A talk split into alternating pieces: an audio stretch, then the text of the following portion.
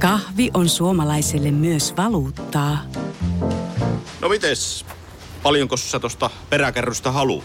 No, jos nyt yhden kahvipaketin annat. Yhdessämme omaisuuttamme kahvia vastaan osoitamme hyvää makua ja pelisilmää. Kulta Katriina. Eläköön suomalainen kahvikulttuuri. Tämä on Podplay alkuperäissarja. Osalle ihmisistä uskonto ja uskonnollisuus on hyvin pienessä roolissa arjen pyörityksessä. Suomalainen yhteiskunta maalistuu kovaa vauhtia, ja vaikka meillä on valtion kirkko, iso osa kirkon jäsenistä on passiivisia, mitä tulee uskonnollisuuden toteuttamiseen. Kirkon katto on korkealla ja seinät leveällä, sanotaan. Mutta millaista on elämä uskonnollisessa yhteisössä, joka määrittelee elämäsi jokaisen askeleen? Mitä tiivis uskonnollinen yhteisö antaa ja mitä vie? Kanssani aiheesta on puhumassa entinen Jehovan todistaja Aleksi. Minä olen Teemu Pastori Potapov ja tämä on Pinnan alla.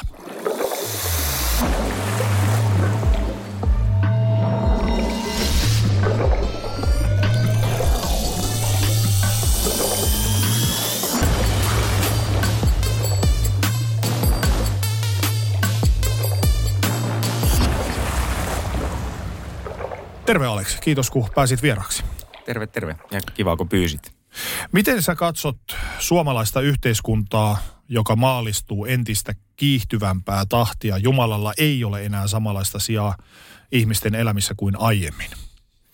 No nykyisellä ajatusmaailmalla mä katson sitä varmaan ihan tervetulleena muutoksena, että, että tullaan tietenkin puhumaan paljon tästä mun uskonnollisesta taustasta ja että mielellänikin puhun siitä, mutta, mutta kyllä mun nykyinen ajatusmaailma on tietenkin niin kuin siitä hyvin kaukana arvomaailmaltaan. Ja, tota, ja siinä mielessä niin kuin, jos mä katson vaikka tämän tasa-arvokysymyksiä, niin mä pidän kovastikin siitä, että, että tullaan maalistutaan niissä asioissa. Tietenkin henkisyyden puolella, niin emme tiedä, voisi tehdä ihan hyvääkin, että meillä olisi enemmän sellaista pysähtyneisyyttä ja henkisyyttä, mitä ehkä uskonto sitten monille ihmisille tarjoaa. tarjoaa mutta tota, Henkisyyttä vai hengellisyyttä? No ehkä, me pitäisi katsoa sanakirjasta, miten, miten se määritellään. Että et sitten taas hengellisyys-sanakin on jotenkin sellainen, että et, siinä on niin uskonnollinen semmoinen joku pohjavire, että mulle sitten, mä ehkä puhun omalla kohdalla mieluummin henkisyydestä ja sellaisesta niin pysähtymisestä ja siitä jotenkin, että jotenkin omien niin arvojen tsekkaamisesta, että mennäänkö nyt arvojen mukaan elämässä ja, ja tota, onko hyvä olla sitten, että mennäänkö linjassa omien arvojen mukaan, mutta, mutta sitten niin kuin hengellisyys tuo mun ajatusmaailma heti jotenkin niin semmoisen uskonnollisen vibaa, että kyllä mä huomaan, että mä, mä saatan jossain määrin olla ehkä vähän allerginenkin niin kuin taustani vuoksi, ja voi olla, että taas ensi vuonna en ole niin allerginen, mutta että, että, että siksi ehkä henkisyys-sana käyttäisi itse.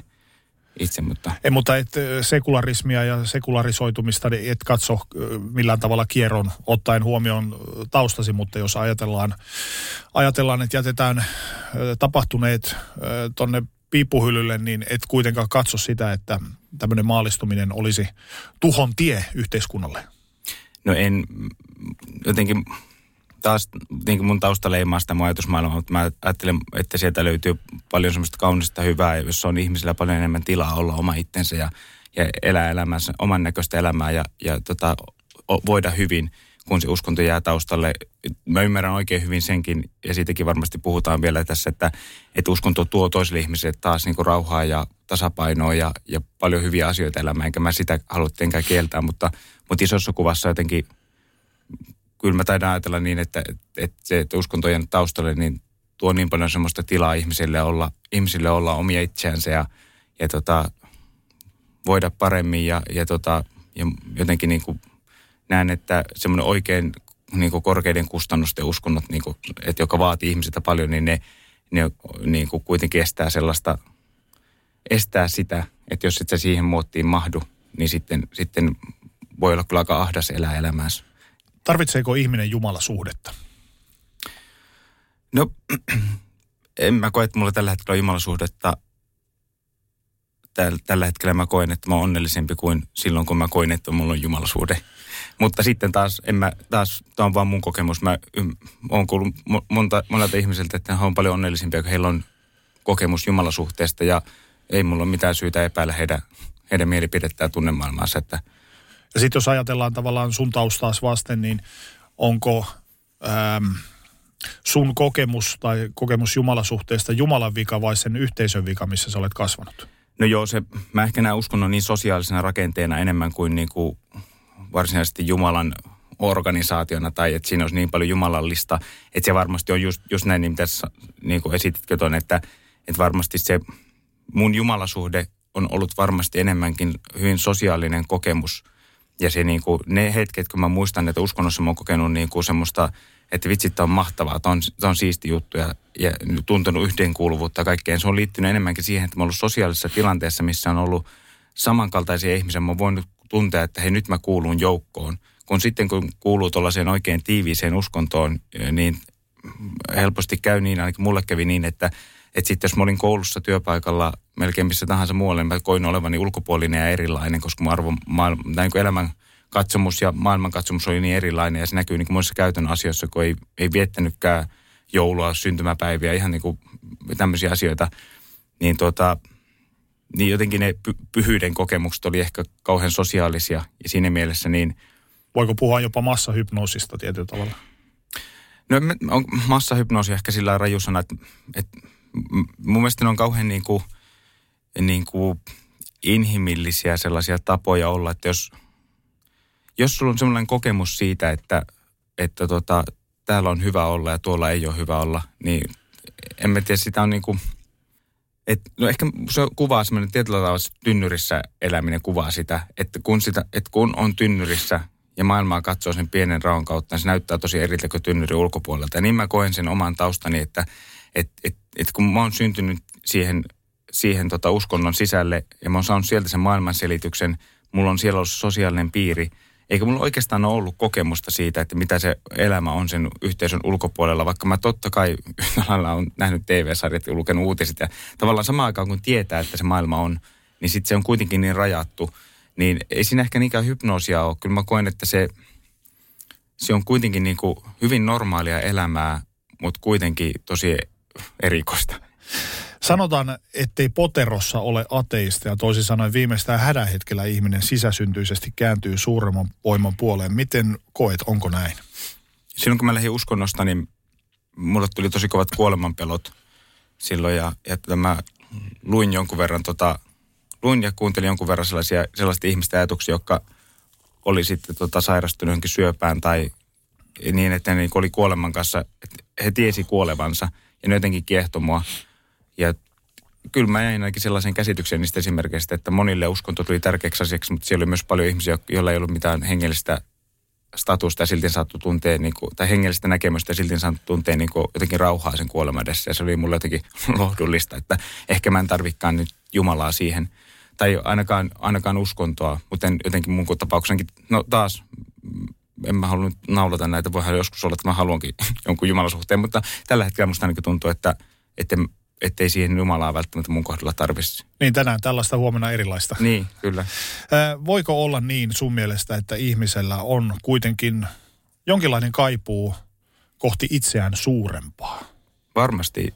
Ja niin kuin, niin varmasti on, on, on jonkunlainen kaipuu, mutta en mä sitten ihan varmaan ole, että onko meillä kaipuu välttämättä niin kuin – sitten oikeasti niin kuin mitään Jumalaa kohti? Onko meillä kaipuu sitten jotenkin sitä kohti, että me saataisiin kontrolli, me tiedettäisiin, mistä me on tultu, mihin me ollaan menossa, tai ollaanko me sitten, kaivataanko me jotakin, onko se sitten yhteisöllisyyttä lopulta, mitä me kaivataan, jotain sellaista, että me tunnetaan kuuluvamme johonkin, osaksi johonkin, jotakin suurempaa ihmisyhteisöä tai jotakin muuta järjestystä, että niin mä koen, että se on enemmän ehkä sitä, sitä sitten kuitenkin, mutta sittenkin Jumalan leimahan sillä on läpi historia ollut, että miksi – jos siitä lähtee joku ihminen jostakin etsimään ja se tuntee kaipuuta, niin, niin tota, ehkä looginen paikka on lähteä etsiä, etsiä sitä uskonnosta, kun sillä on niin pitkä historia. Se on niin semmoinen, en tiedä, onko ehkä tullut näillä niin itämaiset uskonnot ja, ja meditaatiot ja muut sellaista ehkä siihen nyt rinnalle länsimaissa, mutta, mutta tota, ehkä sitä loogista hakea sieltä, mutta en mä tiedä, mitä se pohjimmiltaan on, mutta, mutta oman kokemuksen, kun mä niin tunnen, että, että kyllä mä siitä huolimatta, vaikka uskonto on taakse, niin –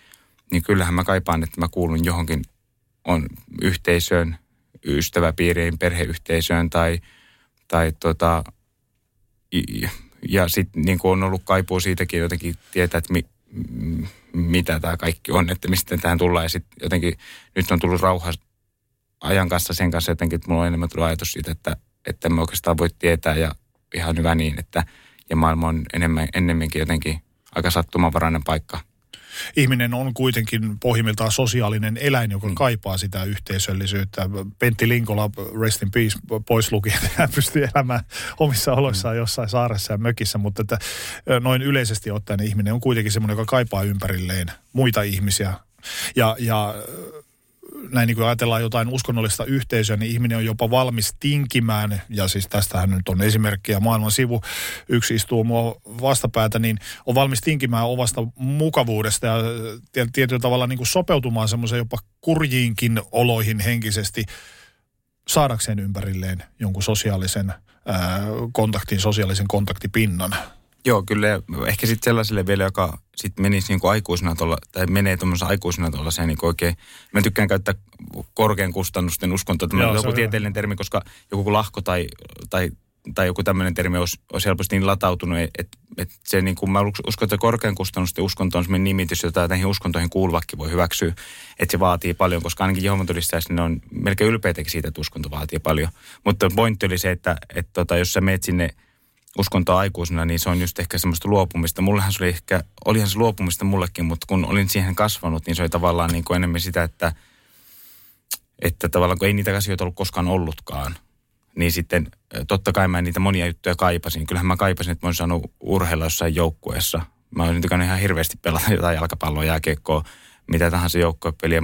Et kyllähän mä olisin kaivannut tavallaan, että mä olisin kuulla joukkoon, että mä olisin voinut mennä johonkin syntymäpäiväjuhlille. Ei mä nyt välttämättä synttärit, ne olisi kiinnostavia, mulla niistä niin kokemusta, mutta tavallaan, tavallaan se, että mä kuulun joukkoon ja tämmöiset, mutta ehkä ne ei ollut siinä mielessä, niin kuin, olihan se elämän kuristamista, koska se oli tavallaan se, mihin mä olin tottunut, että tottunut. Toisaalta ihminen Niin. tottuu siihenkin ja se Niin. ei ehkä välttämättä huomaa metsää puilta. Niin, kyllä. ennen kuin aika on koittanut ja aika on sopiva. Mennään kohta syvemmin Jehovan todistajiin, mutta ennen sitä, mitä sä ajattelet valtion kirkosta? Onko se sun mielestä ok vai pitäisikö valtio ja kirkko erottaa toisistaan? Ehkä mä en näe hirveästi, että mitä lisäarvoa kirkko tuo poliittiseen toimintaan tai niiden yhteys tuo. Et, et totta kai mä ymmärrän se, että valtion kirkko ja luterilainen kirkko tekee paljon muutakin kuin antaa vaan sunnuntaissaarnoja ja tekee paljon niin tärkeää ja hyvää työtä ja, ja tota, hyvä niin. Niin mutta tota, en mä tiedä, mikä, mä en ole ehkä siihen niin tar- tarpeeksi paljon niin kuin, niin kuin myöskään uppoutunut, mä voisin antaa olla siitä niin kuin kauhean jyrkästi mitään mieltä, mutta mä en niin kuin, mulle pitäisi jonkun kertoa, että mitä se tuo, mitä se tuottaa sellaista, että miksi niiden pitäisi olla yhtä, yhtä ja kuitenkaan ei, ei ole niin, että valtion lainsäädäntö olisi yhtä kuin kirkon opetukset, vaikka jossain tasa-arvokysymyksissä, niin eihän niitä arvomaailmatkaan ole pohjimmiltaan kuinkaan samat. Vähän jo sivuttiin aihetta, mutta mihin sun mielestä ihminen tarvitsee uskontoa? No vähän toistan ehkä itteeni taas siinä, että et, et, tota, mä koen, että ne on kauhean, ka- uskonto on kauhean sosiaalinen. Että us, uskontojärjestelmät, jollakin voi olla joku jumalasuhde ehkä, joka on tosi hengellinen tai henkinen, mutta mä koen, että uskonnot on järjestelmillä hyvin, hyvin sosiaalisia ja ne, luo, ne, ne tuottaa just sitä yhteisöllisyyttä ja sitä semmoista turvaa, turvallisuutta ja kuuluvuuden tunnetta ja varmaan myös niin rakennetta ja tekemistä. Miten sä näet uskonnon ja uskonnollisuuden eron? Minusta olisi hedelmällisimpää miettiä uskonnollisuuden ja hengellisyyden eroa. Hmm. Että se on niin kuin, mä en tiedä, onko uskonno, uskonnon ja uskonnollisuuden ero, onko se niin kauhean, että ehkä joku hengellisyys ja uskonnollisuus on siinä mielessä minusta niin kuin kiinnostavampi ajatella, että, että on, vaikka Jehovan todistajankin kohdalla se, että, että mikä on sitä, että mulla on aito, vaka, aito vakaumus, aito tunne siitä, että, että mä nyt rukoillessa vaikka puhun Jumalalle. Ja mikä on sitä, että mä teen näin, koska tämä järjestö käskee tehdä näitä, että koska mä kuulun tähän järjestöön, koska mä, tai että mä teen näin, jotta mä tarvitsisi kokea häpeää, kun, kun et, vaikka on joku, että ei suo, hyvin niin kuin voimakkaasti suositellaan, että ei käydä mitään korkeakoulutusta. No jos mä hakisin Jehovan todistajan yliopistoon, niin mä saisin varmasti niin kuin paljon semmoista sosiaalista piikittelyä siitä. Niin onko se sitten tavallaan se päätös Jehovan todistajalla, joka ei mene sitten korkeakouluun, vaikka sitä kiinnostaisikin se, niin olisiko se päätös sitten usko, niin kuin hengellinen vai uskonnollinen, niin ehkä se on musta, niin kuin, että onko se oma päätös, että, että en mä tällaista kaipaa, koska minulla on tämä Jumala, vai onko se sitä, että en tee tätä, koska voisin kokea häpeää sosiaalisesti, niin se on ehkä niin kuin musta kiinnostavampi pohdinta. Matkataan hieman ajassa taaksepäin. Kerrotko hieman omin sanoin lapsuudestasi? Joo, mulla oli kyllä niin kuin hyvin lämmin lapsuus monella, monella tavalla. Että mä oon ollut ollut ihmisten suhteen tosi tosi onnekas. Että mulla on, on niin kuin tosi ihania ihmisiä sattunut elämään ja, ja, tota, ja niin, samoin mun perhe. Että mä tiedän, että noilla uskonnollisilla asetuksilla, niin, niin tota, jos siellä olisi ollut niin kuin erilaisia ihmisiä, niin se olisi voinut olla huomattavasti rajumpaa, mutta mulla on ollut kauhean lämmin lapsuus. Silloin kun mä oon syntynyt siihen meidän perheeseen, niin mä oon asuttu semmoisessa isossa talossa, missä tota, oli niin kuin, no siinä oli oikeastaan kolmekin asuntoa siinä talossa. Semmoinen joskus tota, 50-luvulla rakennettu, rakennettu semmoinen hirsirunkonen tai pienkerrostalo, jossa asuu mummo ja pappa yläkerrassa ja mä asuttiin alakerrassa ja mun setä asui siinä vielä, vielä kanssa siinä talossa. Se oli kauhean sellaista, että pikkupoika Aleksi saattoi kävellä portaat ylös ja mennä mummo luo syömään pullaa. Mun mummolla leipomo siihen aikaan. Ja kauhean semmoista niin pullantuksusta kivaa, kivaa. Ja meidän perhe on, meidän perhe on suku on ollut tosi tiivis yhteisö sellainen, että lämmin ja tiivis, tiivis. Ja sitten se uskontokin oli siinä mukana paljon. Me käytiin, siihen aikaan käytiin vielä kolme kertaa viikossa Jehovan kokouksissa. Tai nykyään Jehovan on kaksi kertaa viikossa käsittääkseni edelleen, mutta silloin oli kolme kertaa viikossa kokoukset, että että sekin rytmitti sitä elämää, että oli yksi arkilta kaksi ja puoli tuntia valtakunnan salilla, yksi sunnuntai kaksi tuntia valtakunnan salilla ja sitten oli semmoinen tunnin lyhyempi. lyhyempi. Ja sitten käytiin toki sitten, äh, johon todistaa, että käy ihmisten ovilla, niin mä oon käynyt ihan pikkulapsista asti ihmisten ovilla. Viemässä tai lehtiä tai trak- Vartiotorni. Joo, just vartiotorni herätkä lehtiä. Sitten oli niitä pienempiä traktaatteja silloin ja ja tota, ensin soittamassa vaan ovikelloa ja seisomassa vieressä, mutta, mutta se on ollut myös kuulunut elämään sillä, että se oli, se oli tavallaan jonkunlainen runko siinä elämässä. Ja se oli meidän suvussa ja mun perheessä uskonto on ollut aina tosi, se on otettu tosi tosissaan se käytännön tekeminen. Ja myös se, että se arvomaailma, niin se oli sen mukana. Mutta siitä huolimatta, niin kyllä mun täytyy sanoa, että, että ei se sillä niin kuin, ei se niitä mun lapsuusvuosina ihan, niin, niin ei se tuonut sinne semmoista negatiivista kaikua. Mulla oli kauhean paljon lapsu, niin kuin kavereita, uskonnon piiristä. Toisaalta taas se oli hirveästi kaikkia perhetuttuja, tosi kivoja pappoja, mummoja ja, ja vähän nuorempiakin ihmisiä siellä seurakunta täynnä, jotka otti nuoret lapset tosi kivasti vastaan ja kyseli kuulumisia ja semmoista. Että kyllä mä sen koin silloin tosi lämpimänä sen yhteisön ja perheenkin tunnelma. Osaatko kertoa tai tiedätkö itse, että miten perheestäsi oli tullut Jehovon, Jehovon todistajia? No mä en ihan tar- tosi tarkkaan tiedä. Mä tiedän, että pappa ja mummo on tullut mun isän puolelta – isän puolta niin kuin mun isovanhemmat on tullut tota, Jehomatodisteeksi jossain niin kuin, kai vähän reilu parikymppisenä. Että isän vanhin veli ei ole ainakaan ollut niin kuin syntynyt Jehomatodistaa perheeseen, mutta sitten kun hän on ollut lapsiin, niin on tullut, että olisiko se sitten, mä arvioisin näin, että se on ollut sitten joskus jotain 60-lukua, niin kuin sitä mitä mä lasken, mutta mä en ole koskaan sitä varmistanut. Että sitten mun molemmat vanhemmat on sillä kasvanut, kasvanut tota, Jehomatodistaa perheeseen, että, että käytännössä mun isä on isä ei kaikkea käsittääkseni muista aikaa, kun he ei ollut Jehovan todistajia. Ja sitä äitillä on, äidin puolella taas sitten niin kuin yhtä lailla siellä oli toinen vanhemmista todistaja ja toinen ei, mutta että se ne on tavallaan myös molemmat niin kuin kasvanut koko elämänsä siihen, että, että tällainen uskonto on olemassa, että hän kuulutaan kuitenkin.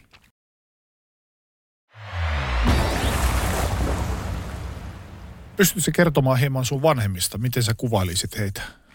No joo, mun, mun isä on tosi semmoinen, jos siitä lähtee liikkeelle, niin ihminen on tämä ihana tosi suuresti, kato ylöspäin, että isä on älyttömän semmoinen karismaattinen ja tosi tunneälykäs älykäs ihminen. Sellainen ihminen, että seurakunnassakin mä, mun silmiinsä ainakin näytti siltä, että isä oli sellainen ihminen, jolle, jolle tota, mummat vaarit ja teini-ikäistä saattoi käydä puhumassa huoliaan, että sellainen niin kuin, kauhean, kauhean lämmin ja pehmeä ihminen ja, ja tuntuu, että ihmiset ihmiset huomioon ottava ja sellainen, joka on kyllä opettanut tosi paljon, paljon sellaisia niin kuin, niin kuin hyviä arvoja siitä, että miten ihmisten kanssa ollaan. Ja, ja tosi niin kuin mun silmiä on näyttänyt, että on ollut kauhean pidetty ihminen. Ja tota, samoin kyllä äiti, että äiti on, mä en tiedä, niin kuin, jotenkin, että miten hyvällä sanoisi, että, että ihminen on niin, kuin, niin jotenkin toisille helppo, että se ei niin kuin, että niin semmoinen niin kuin, en mä sano, että hän on mikään niin kuin että hän itsensä unohtaisi, mutta sellainen, että, että niin kuin pitää kyllä jotenkin itsestänsä niin huolen, että toisten ei tarvitse häntä kannatella. Ja to, jotenkin sellainen läm, hyvin lämmin ihminen hän myös. Ja mun, mun äidin ja isän parisuhde on aina ollut sellainen, että, että mun on ollut helppo ihailla sitä heidän parisuhdetta. Että mä en ole koskaan lapsuudessa vaikka kuullut mun äidin ja isän riitelevän. Että kyllä mä nyt tiedän jälkeenpäin, että kyllähän niilläkin omat niin kuin, on ollut, mutta ne on ollut kauhean sellaiset, että lasten kesken ne ei, ne ei halua niin kuin, niin kuin riidellä ja, ja että ne on niin kuin molemmat kauhean lämpimiä ihmisiä. Äiti on paljon taiteellisempia, taitava käsistään ja sellainen, niin kuin, se on aina leimannut sitä äitin tekemistä, että se on lommellut meillä vaatteita Toki me nyt ei olla omavaraisia ollut ihan kaupasta yleensä ostettu, mutta sellainen, että hän on ollut taito tehdä, tehdä käsitöitä, tehdä, tehdä tota, maalata, maalata tauluja, tehdä tauluja ja muita. Ja, ja vähän siinä mielessä ehkä bohemimpi, vaikka kuitenkin ihan niin kuin, ei kuitenkaan sana varsinaisessa merkityksessä sillä bohemi ehkä. Kummasta enemmän on tullut vaikutteita sinuun? Kyllä mä yhä enemmän päivä päivältä huomaan, että asennossa ja maneereissa ja muissa mä muistutan näköjään isäni, että, että niitä sitten huomaa niin kuin jotenkin jälkeenpäin, että, että vähän niin kuin hämmästyykin. Että. Millaista arvomaailmaa he pyrkivät opettamaan sulle? Kyllähän se oli varmasti sitä uskonnon arvomaailmaa paljolti, mutta en mä silti kyllä anna siitä koko kunnian uskonnollekaan siitä, miten, miten meidän perheessä on kasvatettu. Kun mun äiti ja isän, niin kun, tässä meidän kasvatus on ollut tosi sellainen, sellaista, niin kuin, to, kasvatettu sellaiseen suoraselkäisyyteen ja ahkeruuteen, mutta, sit, mutta ennen kaikkea sellaiseen, niin kuin, että, että ihmis, ihmisten huomioon ottamiseen ja siihen, että jotenkin, että niistä, jotka tarvii apua, niin niille sitä apua suodaan ja, ja, tota, ja sillä semmoista, että se ei ole yksi tai kaksi kertaa, että mun kuuluu mun isän vaikka puhuvan tai äidinkin niin puhuvan ihmisistä, jotka, jotka ei välttämättä ole niin kuin mitenkään kauhean lähellä meidän perhettä ja, ja puhuvat, että voi kun sillä on vaikeaa tai jotenkin sillä niin ottavan huomioon sen ja, ja hän niin miettivän, että kuinka hän sitä voisi auttaa. Niin jotenkin sellainen, sellainen että emme, ei, ei nyt niin kuin määrän sen enempää ole, ole niin kuin joka ilta ollut jotakin auttamassa, mutta jotenkin semmoinen niin kuin aina huokunut se huomioon ottaminen, kohteliaisuus ja sellainen, niin kuin, sellainen niin kuin, että ollaan niin kuin jotenkin hyvin empaattisesti ihmisiin kohdataan, niin mä toivon, että toivottavasti sitä, sitä on niin kuin tarttunut, että, että sit se on ollut kyllä tosi paljon meidän kasvatuksessa mukana. Mutta toki siinä on ollut kaikki ne uskonnonkin arvot, arvot sit matkassa, mutta ja kyllähän ne uskonnonkin arvoista on näitä löydettävissä, mm. näitä samoja. Mutta en mä, musta olisi väärin antaa, mun äiti ei saa kohta väärin antaa kaikki kunnia uskonnolle. Kuinka paljon tosiaan he korostivat siitä uskonnon roolia esimerkiksi ju, sun kohdalla? No kyllä jo, on se ollut isosti mukana ja kuitenkin, niin kuin, että kyllä, kyllä on, perusoletus on se, että, että kyllähän se on pettymys, jos ei lapsesta Jehovan todistaja tule. Mm. Ja se, että, että se on ainoa, ainoa oikea elämänvalinta kuitenkin olla Jehovan todistaja. Ja, ja hän maailman katsomuksestahan se näyttää siltä, että jos, et ole Jehovan, jos kasvat todistaja perheestä, jos et ole todistaja, niin on suurella todennäköisyydellä tulet kuolemaan Harmakedonissa. Mm. Ja kun se on todellinen asia näille ihmisille, niin totta kai ne toivoo, että kaikista lapsista tulee todistaja, että he sitten pääsee sinne niin sanottuun uuteen maailman elämään, sitä ikuista elämää ja onnellista elämää.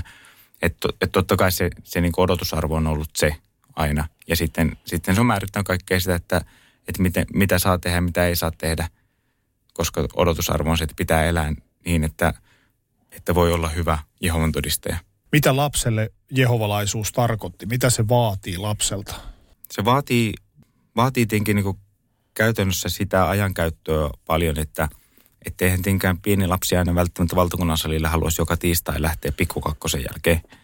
Tai sitten sunnuntaina ei välttämättä haluaisi herätä kello 11 niin kuin valtakunnan salille kokoukseen kuuntelemaan 45 minuutin raamatullista esitelmää.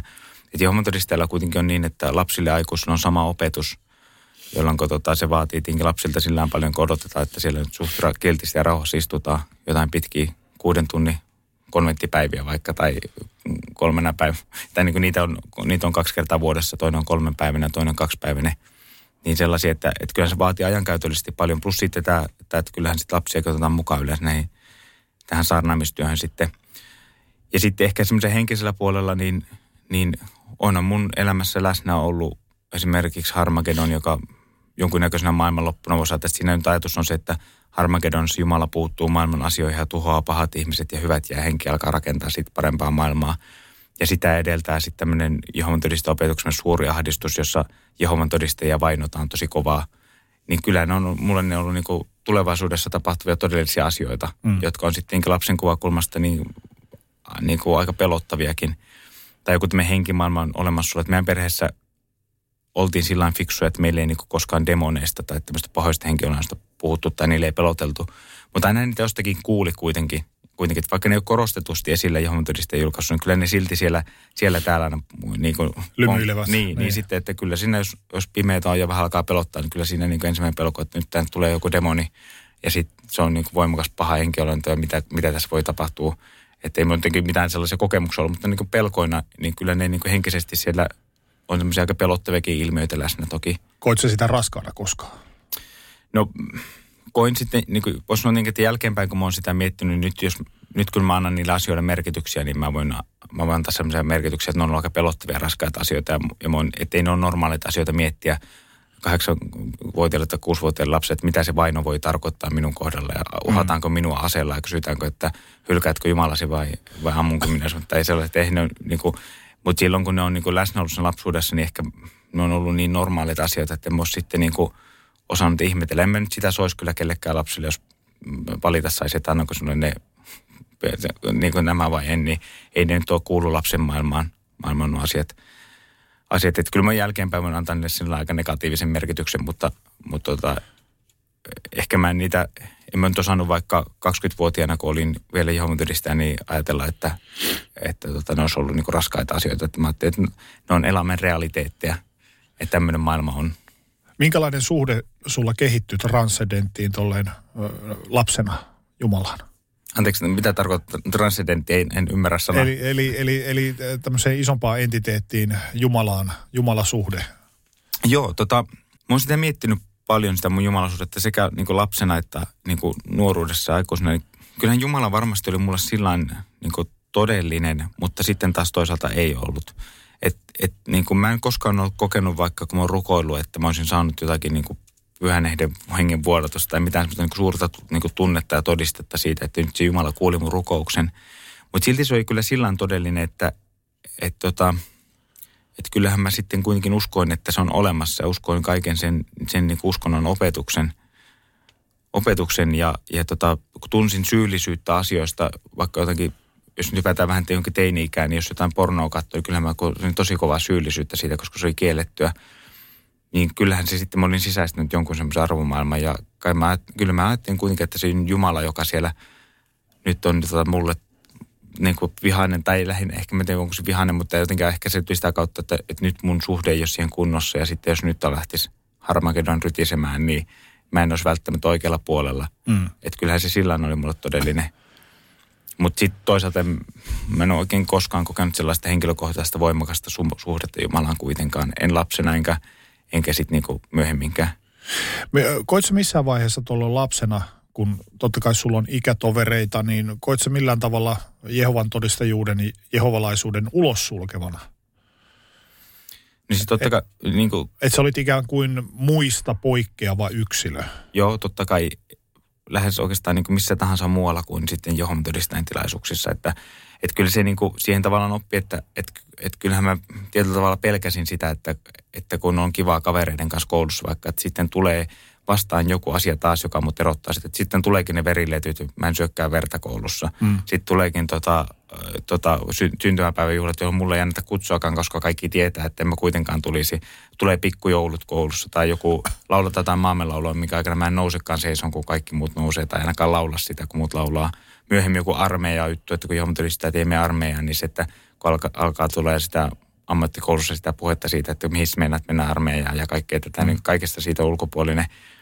Ja sitten kaikki, toki siihen liittyy sitten niinku varmaan joku seurusteluseksi on kuitenkin tosi iso asia, mikä, usko, mikä niin tämmöisessä ja uskonnossakin on, että kun kuitenkin ajatus on se, että seksi ei harrasta ennen kuin mennään naimisiin, niin onhan se nyt niin kuin, niin kuin siitä jostain 14 ylöspäin niin iso erottava asia. Mm. Että sä, asia sillä että ja semmoinen niin kuin, niin kyllä totta, totta kai kyllä ulkopuolisuuden tunne on siinä mielessä tutuksi. Ja siinä mielessä mä koenkin ehkä, että jälkeenpäin ne jotkut tällaiset konventit, joita oli johon pari kertaa vuodessa, niin sitten kun sinne meni ja siellä olikin kaikki samanlaisia ja samalla arvomaailmalla, niin tuntuuhan se siltä, että, että eihän maailmassa ottaa parempaa paikkaa. Että eihän mä tiedä, joku kokoomusnuoret risteilyllä tai vasemmistonuoret risteilyllä saattaa kokea samanlaista tunnetta sitten lopulta sitä, että vitsit on maailman paras paikka, kun saa tuntea, että täällä mä voin olla niin oma itteni, että enemmän mä niin kuin kuitenkin näen, että se on sitä sitten ollut.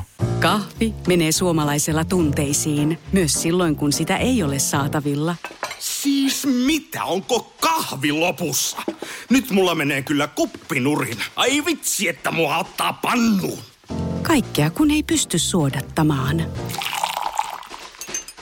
Kulta Katriina. Eläköön suomalainen kahvikulttuuri. Onko sinulle kertynyt luottokorttimaksuja, osamaksueriä tai pieniä lainoja? Kysy tarjousta lainojesi yhdistämiseksi Resurssbankista. Yksi laina on helpompi hallita, etkä maksa päällekkäisiä kuluja. Resurssbank.fi. Minkälaisista ystävistä sun kaveripiiri koostui? Olivatko suurin osa kaikki Jehovia vai oliko sulla ns. niin sanotusti tavallisia kavereita myös? No se leikkautui aika lailla yläasteella poikkeet. Mulla oli alasteella vielä niinku hyviäkin koulukavereita. Mutta sitten mä muistan, että mä teinkin vähän sellaisen niinku päätöksen siinä, siinä sitten kuitenkin Jehovan ihan on selkeä opetus siitä, että, että mielellään ei pitäisi olla niin sanottujen maailmallisten kanssa liian paljon tekemisissä. Ja sitten mä olin koulussa, kyllä mulla oli ihan, ihan ok ne kaverit, mutta mä en, oikein ollut, mä en oikeastaan ollut vapaa-ajalla enää ollenkaan yläasteen jälkeen mun koulukaverin kanssa, kun ihan niin kuin tosi satunnaisesti, mutta että en lähtenyt niiden kanssa juhliin vaikka ryyppäärille sitä, vaikka olisi ehkä saattanut tähän mielikään tai mennyt urheilemaan niiden kanssa enää sitten, jos se nyt satuttu jollekin jääkiekkokentälle samaan aikaan, mutta et siitä, siitä lähtien ne oli ihan todistaa ne mun kaverit. Ja mulla oli kyllä, mä oon ollut sillä niin kuin mä sanoin alussa, että mä oon ollut onnekas, että, että Jehovan todistajien yhteisössäkin totta kai siellä on, toiset ei ole niin, niin, niin sisäpiirissä, niin mä, mä sain olla aika sisäpiirissä, että mulla oli aika paljon kavereita ja tuttuja siellä ja, ja, tota, ja tosi hyviäkin ystäviä, joita, joita tänä päivänä on kova ikäväkin kyllä, että et, et ihan lapsesta asti niin oli kyllä niin kuin hyviä ystäviä, jotka oli niin kuin ihmisinä mahtavia että me yksinäisyyttä sinänsä ole tuntenut, vaikka ulkopuolisuutta on tuntenutkin. Mites ei Jehovat maalliset ystävät suhtautuivat suhun, kun olit pienempi, nuorempi? No aika hyvin kyllä, että mä en tiedä mistä se sitten johtuu, koska mä tiedän, että on paljon huonompiakin kokemuksia. Että kyllähän toiset tulee kiusatuksi siitä, että ne on Jehovan todistajia. Mutta sulla ei koskaan ollut. No ei kauheasti, että se oli semmoista jotakin muutamia huuteluja ja heittelyjä ja, ja ne sattui sillä vähän vihlastiinkin sisältä, kun se toi saas, että vitsit, mä oon taas erilainen, mutta... Ja mutta et, mä koin jopa niin, että vaikka meidänkin sieltä paikkakunnassa Kemi, Kemin alueella, niin jopa lestadiolaista ei enemmän sitten sellaista, sellaista. Toki se saattoi olla myös sitäkin, että mäkin olin nuorena aika semmoinen kameleontti sitten olin olemukselta, niin että mä saatoin sitten aika vähän niin kuin, mä olin kuitenkin koulumaailmassa aika erilainen kuin mitä sitten valtakunnassa oli, että, että kyllähän mä sitten sinne niin kuin, Onko se yksi selviytymismekanismi? Varmasti joo, että, että se semmoinen niin kuin, et, totta kai mä olin erilainen, mutta sitten kuitenkin tarpeeksi samanlainen, että ehkä, että, että, mua ei tarvinnut, että mä en sitten niin erottunut sieltä pahasti. Eli tarpeeksi harmaa. Tarpeeksi harmaa ehkä joo. joo. Ja kuitenkin semmoinen, mä oon ollut aika sosiaalinen, ehkä sekin on auttanut sitten siinä. Että, ja varmaan onnekkuudestakin kyse toisaalta, että, että se on ollut niin kuin just sitä, että sitten ei sattunut sellaisia, että eihän siinä olisi tarvinnut, kun sattuu yksi, kaksi ihmistä, jotka, jotka on sitten ottanut silmätikuksi, niin sehän olisi kääntynyt päälailleen, että, että sitten vaan sattuu käymään nyt niin, että, että, ne, että mä pääsin aika helpolla sen suhteen. Vaikuttiko tällainen, että ei synttäreille, ei pikkujouluihin, jne, jne nämä asiat, mistä sä kerroit, niin vaikuttiko se koskaan sun asenteeseesi niin kuin uskontoa kohtaan, jehovalaisuutta kohtaan? No, vai, kyllä mua ne on sillä niin kuin, urheilu oli mulla lapsena kaikista pahin. Ei mua synttärit ja joulut niin harmittanut, mutta, mutta tota, kyllä mulla koin tuskaa siitä, että mä en sano vaikka me pelaaja. Mä kuitenkin koin, että mä olin sillä niin luokkani tasolla niin kuin hyvä jalkapallossa vaikka tai jää, jääkiekossa. Ja mä olin urheilussa kuitenkin sillä lailla tota, niin kuin siinä, siinä meidän yht, niin kuin omassa kaveripiirissä hyvä. Niin kyllä mua harmitti, että mä en sanonut pelata, pelata missään joukkueessa. Sellaista niin kuin ärsytti ja, ja myöhemminkin varmaan oli sitten eri asiat sitten vähän siinä. Mutta ne on sitten sellaisia, että, että samaan aikaan kun se nousee pintaan se, että, että harmittaa kun ei saa – niin sitten tulee semmoinen joku sisäinen niin kuin, tuomari, joka sanoo, että, että, tota, no ei, että se on vähän väärin, että harmittaa, koska tota, sulla on kuitenkin niin paljon, paljon niin kuin hyvää elämässä, että sulla on kuitenkin, sä kuulut kuitenkin tähän porukkaan, joka se saa ikuisen elämä. Mm. Ja sitten sit se tavallaan, niin se on semmoinen, tavallaan se harmittaa, mutta sä et anna se mietitä tunnetta kauhean pitkälle, kun sä itsekin, itse torppaat sinnekin alas. Se on vähän sama kuin epäilykset uskonnon sisällä. Mä koin ne sellaiseksi, että mä saattu tulla epäilys jostain asiasta, että meneekö tämä nyt oikein tai – tai niin onko tämä nyt ihan just näin. Ja sitten se tavallaan niin kuin on oppinut itse jo hiljentämään sen epäilyksen äänen ja sitten vähän niin kuin laskee sen alas, että en anna niin tälle lupaa. Mä vaikka lapsena harmitti sellainen asia, että mä mietin, että vitsit, että Harmageddon kyllä varmasti tulee ennen kuin mä täytän 18. Mä en koskaan kerkeä saa ajokorttia. Mä en koskaan, että jos ei siellä ole autoja sillä uudessa maailmassa, mä en koskaan kerkeä ajaa autolla. Mä harmitti se tosi paljon. Mutta sitten sit samaan aikaan sit tuli semmoinen syyllisyyden tunne, että miten mä oon näin itsekeskeinen, että, että kyllähän se on tosi paljon parempi, että se – Harmageddon tulee, se uusi maailma tulee, tulee se paratiisi tulee kuin, että, kuin joku autolajaminen. Että sitten kun osaa 7-vuotiaana käydä tämmöisiä ajatusmaailmoja, niin kyllähän se uskonto on hyvin koulunut.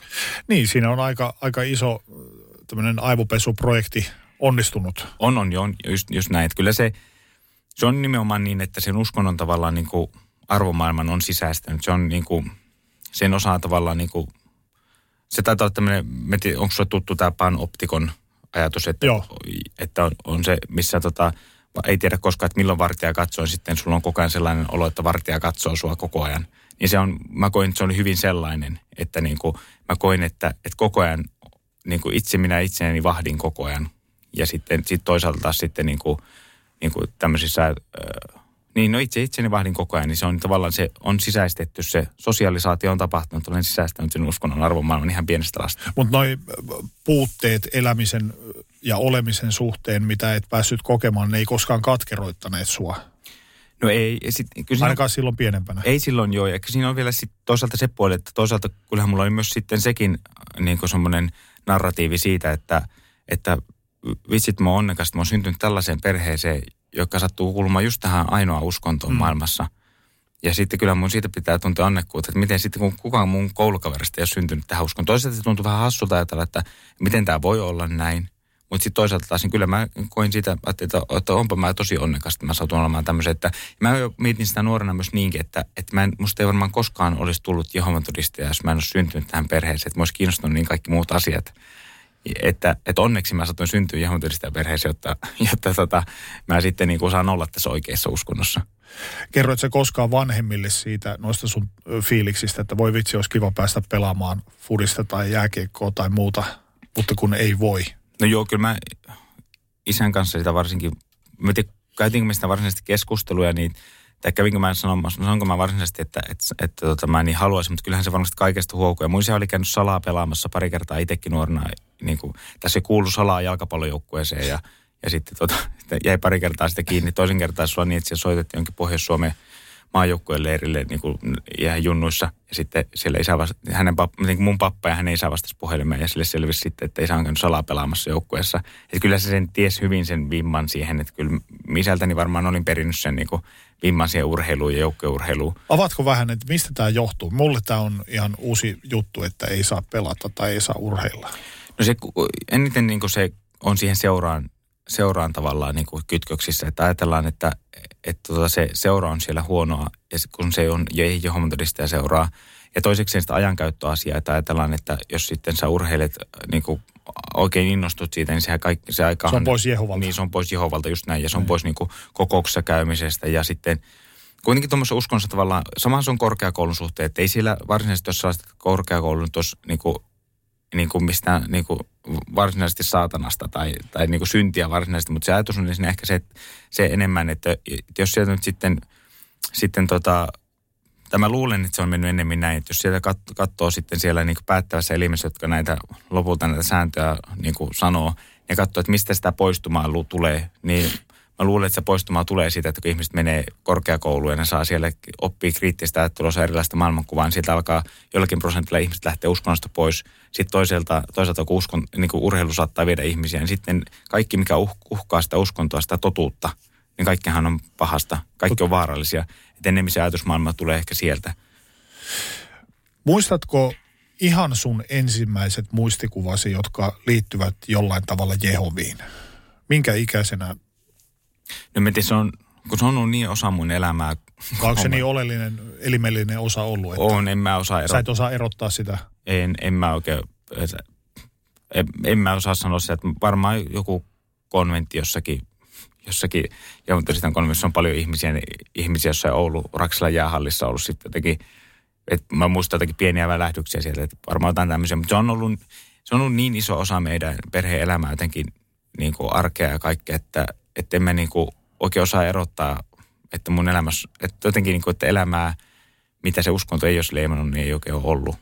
Miten, miten sun mielestä jehovalaisuus määritteli sua itseäsi? tosi paljon. Mähän niin kuin, mä olin varsinkin silloin niin kuin nuorena sitten tosi mustavalkoinen ja sellainen niin kuin, tosi niin kuin, varmaan sillä niin kuin yli 20 vuoden ikävuoden jälkeen vielä enemmän niin kuin, tosi tosi niin kuin, öö, tiukka, no olin mä kyllä nuorempanakin varmaan, että mä olin tietyllä lailla kauhean tiukka sen uskonnon suhteen ja sen tavallaan niin kuin, mä olin aika ehdoton ja semmoinen niin kuin, itseäni kohtaankin aika ehdoton ja, ja tota, Synnin tuntoinen. Joo, synnin tuntoinen ja sitten varmasti myös, niin kuin, vaikka en välttämättä aina suuteni avannut, niin myös niin kuin muita kohtaan semmoinen sillä aika tuomitseva. Että mä otin sen kyllä sillä aika tosissaan ja mä olin varmaan aika sillä idealistinen ehdoton ihminen ihminen ja tota, siinä mielessä ehkä onnekastakin, että on sattu tämmöinen uskontotausta, että mä luulen, että se sitten kun, kun tämä sieltä lähtemisen prosessi on ollut, niin se tuntuu, että se on vähän kulmia pyöristynyt, että ei enää osaa olla ihan niin ehdoton.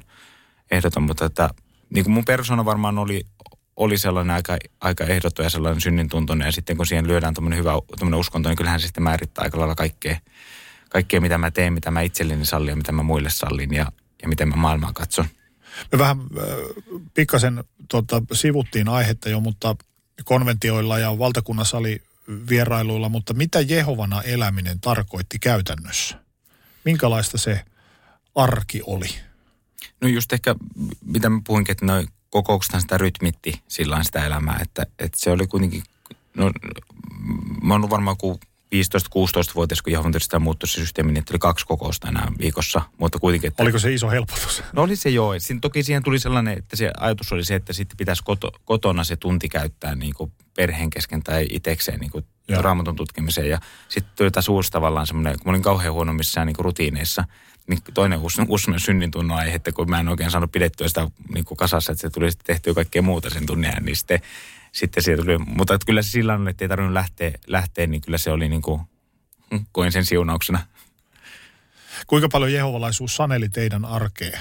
Kuinka paljon se liittyy olennaisesti tämmöiseen jokapäiväiseen elämään? Kyllä se, no kyllä se sillä just ne arvomaailmat on niin koko ajan läsnä ja se semmoinen niin erilaisuus, semmoinen, että tiedätkö, jos, jos TVstä tulee jotakin, mikä vaikka tulee joku seksikohtaus, niin sitten aletaan puhaltaa, että voi, tämä, on tämmöistä maailmaa vaihdetaan kanavaa. Ja niin kuin voihan niin kuin vanhemmat sitä tehdä muutenkin varmaan vaikka uskontoakaan kuin lasten silmissä, mutta jotenkin se, että kaikki tavallaan, niin kuin, tai jos uutissa tapahtuu jotakin kauheata, niin se on kuitenkin, että, että kun on niin paha tämä saatanan maailma, että kyllä tämä vaan menee koko ajan pahempaan suuntaan. Ja voi Mutta eikö se pitäisi olla helpotus Jehovan todistajille? Ta- tavallaan joo, että et, ja Joo, Mitä se... surkeammin maailmalla menee, niin sitä varmemmin Harmageddon tul- on tulossa. Joo, kyllä se just näin on se, on se näinkin, mutta sitten kyllä siihen niin jotenkin myös kuuluu sellainen voivottelu ja päivittely, mutta sitten kuitenkin niin kuin, sit ehkä sitten sen voivottelun jälkeen kuuluu sellainen lause, että no mutta näinhän se pitääkin mennä. Niin, niin. Että se tavallaan sitten kuitataan sillä, sillä että tota, Joo, just näin, näin se on. Että kyllä se sillä niin kuin, sillä niin kuin, kun tosi paljon on läsnä, läsnä sekä ajankäytössä ajatuksissa, että niin kuin tavallaan kaikessa siitä, siinä, miten kommentoidaan maailmaa, miten maailma nähdään. Maailma nähdään kuitenkin tietyllä lailla koko ajan siitä uskonnon silmällä siihen läpi. Ja kaikki selitetään uskonnon silmällä siihen läpi. E, niin kuin pahat tapahtumat maailmassa selitetään uskonnon silmällä siihen läpi. Uskonnon kehitys selitetään, jos joku, joku tehdään joku muutos uskonnossa, tämä on siunaus Jumalalta, Jumala ohjaa järjestöä ja kaikki, että koko ajan siinä on silmällä päässä että tota, hyvin voimakkaasti elämää hallitseva asia. Kuinka paljon uskonnosta ja siihen liittyvistä asioista äh, puhuttiin teidän kotona? Ihan niin kuin arjessa vai, vai kulkiko se vaan siinä mukana oleellisena osana teidän arkea? No se varmaan kulki just niin kuin sillä vaan olennaisena osana. Että kyllähän siitä sillain, tai kun musta tuntuu, että siitä ei oikein tarvinnut hirveästi puhua sillä, että ei, ei siellä tarvinnut niin kuin meille hirveästi saarnata, kun se oli niin jotenkin, kaikki tiesi sen. Ja kyllähän mullekin sitten, sitten on pidetty sellaista, sellaista tai niin kuin teininäkin mun, mulla ja mun veljellä on pidetty sellaista tutkistelua. Että sitä piti itse asiassa mun, mun täti sitten meille sellaista tutkistelua, missä tutkittiin vielä, vielä jotain, johon me kirjaa, kirjaa sitten niin kerran viikossa ja sillä sillä niin kuin, mutta on se ollut koko ajan mukana, mutta se on ollut niin jotenkin erottamaton osa, että sitä ei tarvinnut erikseen mitenkään korostaa tai siihen ei tarvinnut erikseen mitään hetkiä tai jotenkin, että semmoisia, että ei, ei, ei, niin kuin, ei se ole semmoista kauhean saarnaavaa ollut se uskonnon mukana olo, vaan se on ollut jotenkin niin luonnollinen osa.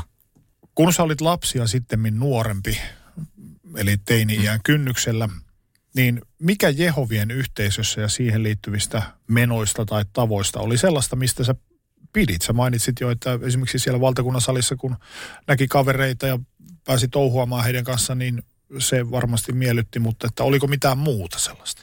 Joo, no varmasti just kesän konventit on, on vähän kuin lestadiolaisissa suviseurat, niin, joo. niin Jehovan kesän konventit on vähän samanlaisia. Siellä toisaalta ne ei ole niin kuin, niitä on useampi, että kun jos Jehovan todistaja on joku, mä en tiedä tällä hetkellä onko 16 000, 17 000 Suomessa, niin se on jaettu niin kuin, onkohan nyt yhteensä sitten – viisi konventtia, mutta kuitenkin useamman tuhannen. että Oulussakin oli se neljä tuhatta yleensä, niin se, että siellä näki niitä kavereita ja siellä hengattiin sitten konventtipäivän jälkeenkin ja käytiin syömässä. Kyllä ne oli varmasti niin kuin mukavia kivoja. Mutta sitten mä tykkäsin myös siitä tekemisestä, että jotenkin siitä, että, että sitten kun Saiteekko valtakunnallisella hoitaa äänenlaitteita, liukuja vetää ylös ja alas ja ja tota, mä sain sitten, jos konventissakin vähän jotain, sain olla jossakin just äänenlaitteista tekemässä, kun sitten oli vähän jännitti, että kun tuhannet ihmiset kuuntelee ja nyt pitää laittaa niin, ettei kuulu rapinaa ja, ja kaikki. Niin tämmöinen kaikki tekeminen oli mulle sillain kiva ja se ehkä johtui siitäkin, että sitä aika nuoresta asti, niin, niin mulla oli sellainen ajatus, että mä en kuitenkaan niin kuin tuu käymään kouluja hirveästi, että, mm. että mä käyn niin kuin ammattikoulun ja mä en kuitenkaan niin kuin tuu tavoittelemaan mitään sellaista ammattia, mikä mua niin kuin olisi mun, niin kuin, että vähän niin kuin itseni kieltäen – että ainut sitten semmoinen niinku ura, uran näkemys, missä saa niinku jotenkin itseensä toteuttaa tai pääsee jossakin niinku etenemään, niin näytti kuitenkin olevan ehkä se uskonnon, niin sen järjestön sisäinen tämmöinen ura. Niin ehkä sellaiset asiat tuntui musta sillä että aina kun pääsi tekemään jotakin, niin sitten se tuntui tavallaan, että hei nyt, nyt on siistiä, kun mä saan, tehdä, saan jotakin vastuuta täällä. Eli tavallaan tulee semmoinen tunne, että nyt mä olen löytänyt paikkani tai täytän sen oman Joo, mulle ky- ennalta määrätyn paikan. Kyllä joo, ja siinä oli semmoistakin, mä kuitenkin aika nuorena aloin kaikki, että mä oon 19-vuotiaana pitänyt ensimmäisen puolen tunnin raamatullisen esitelmän Ivallon seurakunnassa ja sen jälkeen Sodankylän seurakunnassa, niin, niin tota, kyllähän tämmöistä kaikki te, oli ne tavallaan noin semmoisia niin merkkipaaluja mulle, että, että no nyt, mä oon, nyt mä oon jo täällä. Et, ja sitten se tuntui niin kuin, jonkunnäköisestä saavutukseltakin varmaan. Niin se oli varmaan vähän semmoista niin kuin, kyllä mulla varmasti oli kuitenkin ihmisen, kun ihmisen luonnosta on kunnianhimo, niin se oli varmaan tyydytty mun kunnianhimokin. Että... Mutta missä menee kunnianhimo ja ylpeyden raja? Öö, vaikea sanoa. Mulla on varmaan ollut, ollut niin kuin nyt pöyhkeellä 19-vuotiaalla on, on, niin on varmasti ylpeyttäkin ollut siinä tavalla, että... Kun... Mutta siitä ei tullut mitään synnin tuntua, että ylpistynkö minä nyt? Ylpeyshän on yksi perisynneistä. On joo. Kyllä mä kävin semmoista sisäistä pohdintaa varmasti ja kävinkin siitäkin tavallaan, että siitä, mutta sitten jotenkin sen, niin kuin 19-vuotias nyt osaa käydä sisäistä mm. pohdintaa sellaista asioista.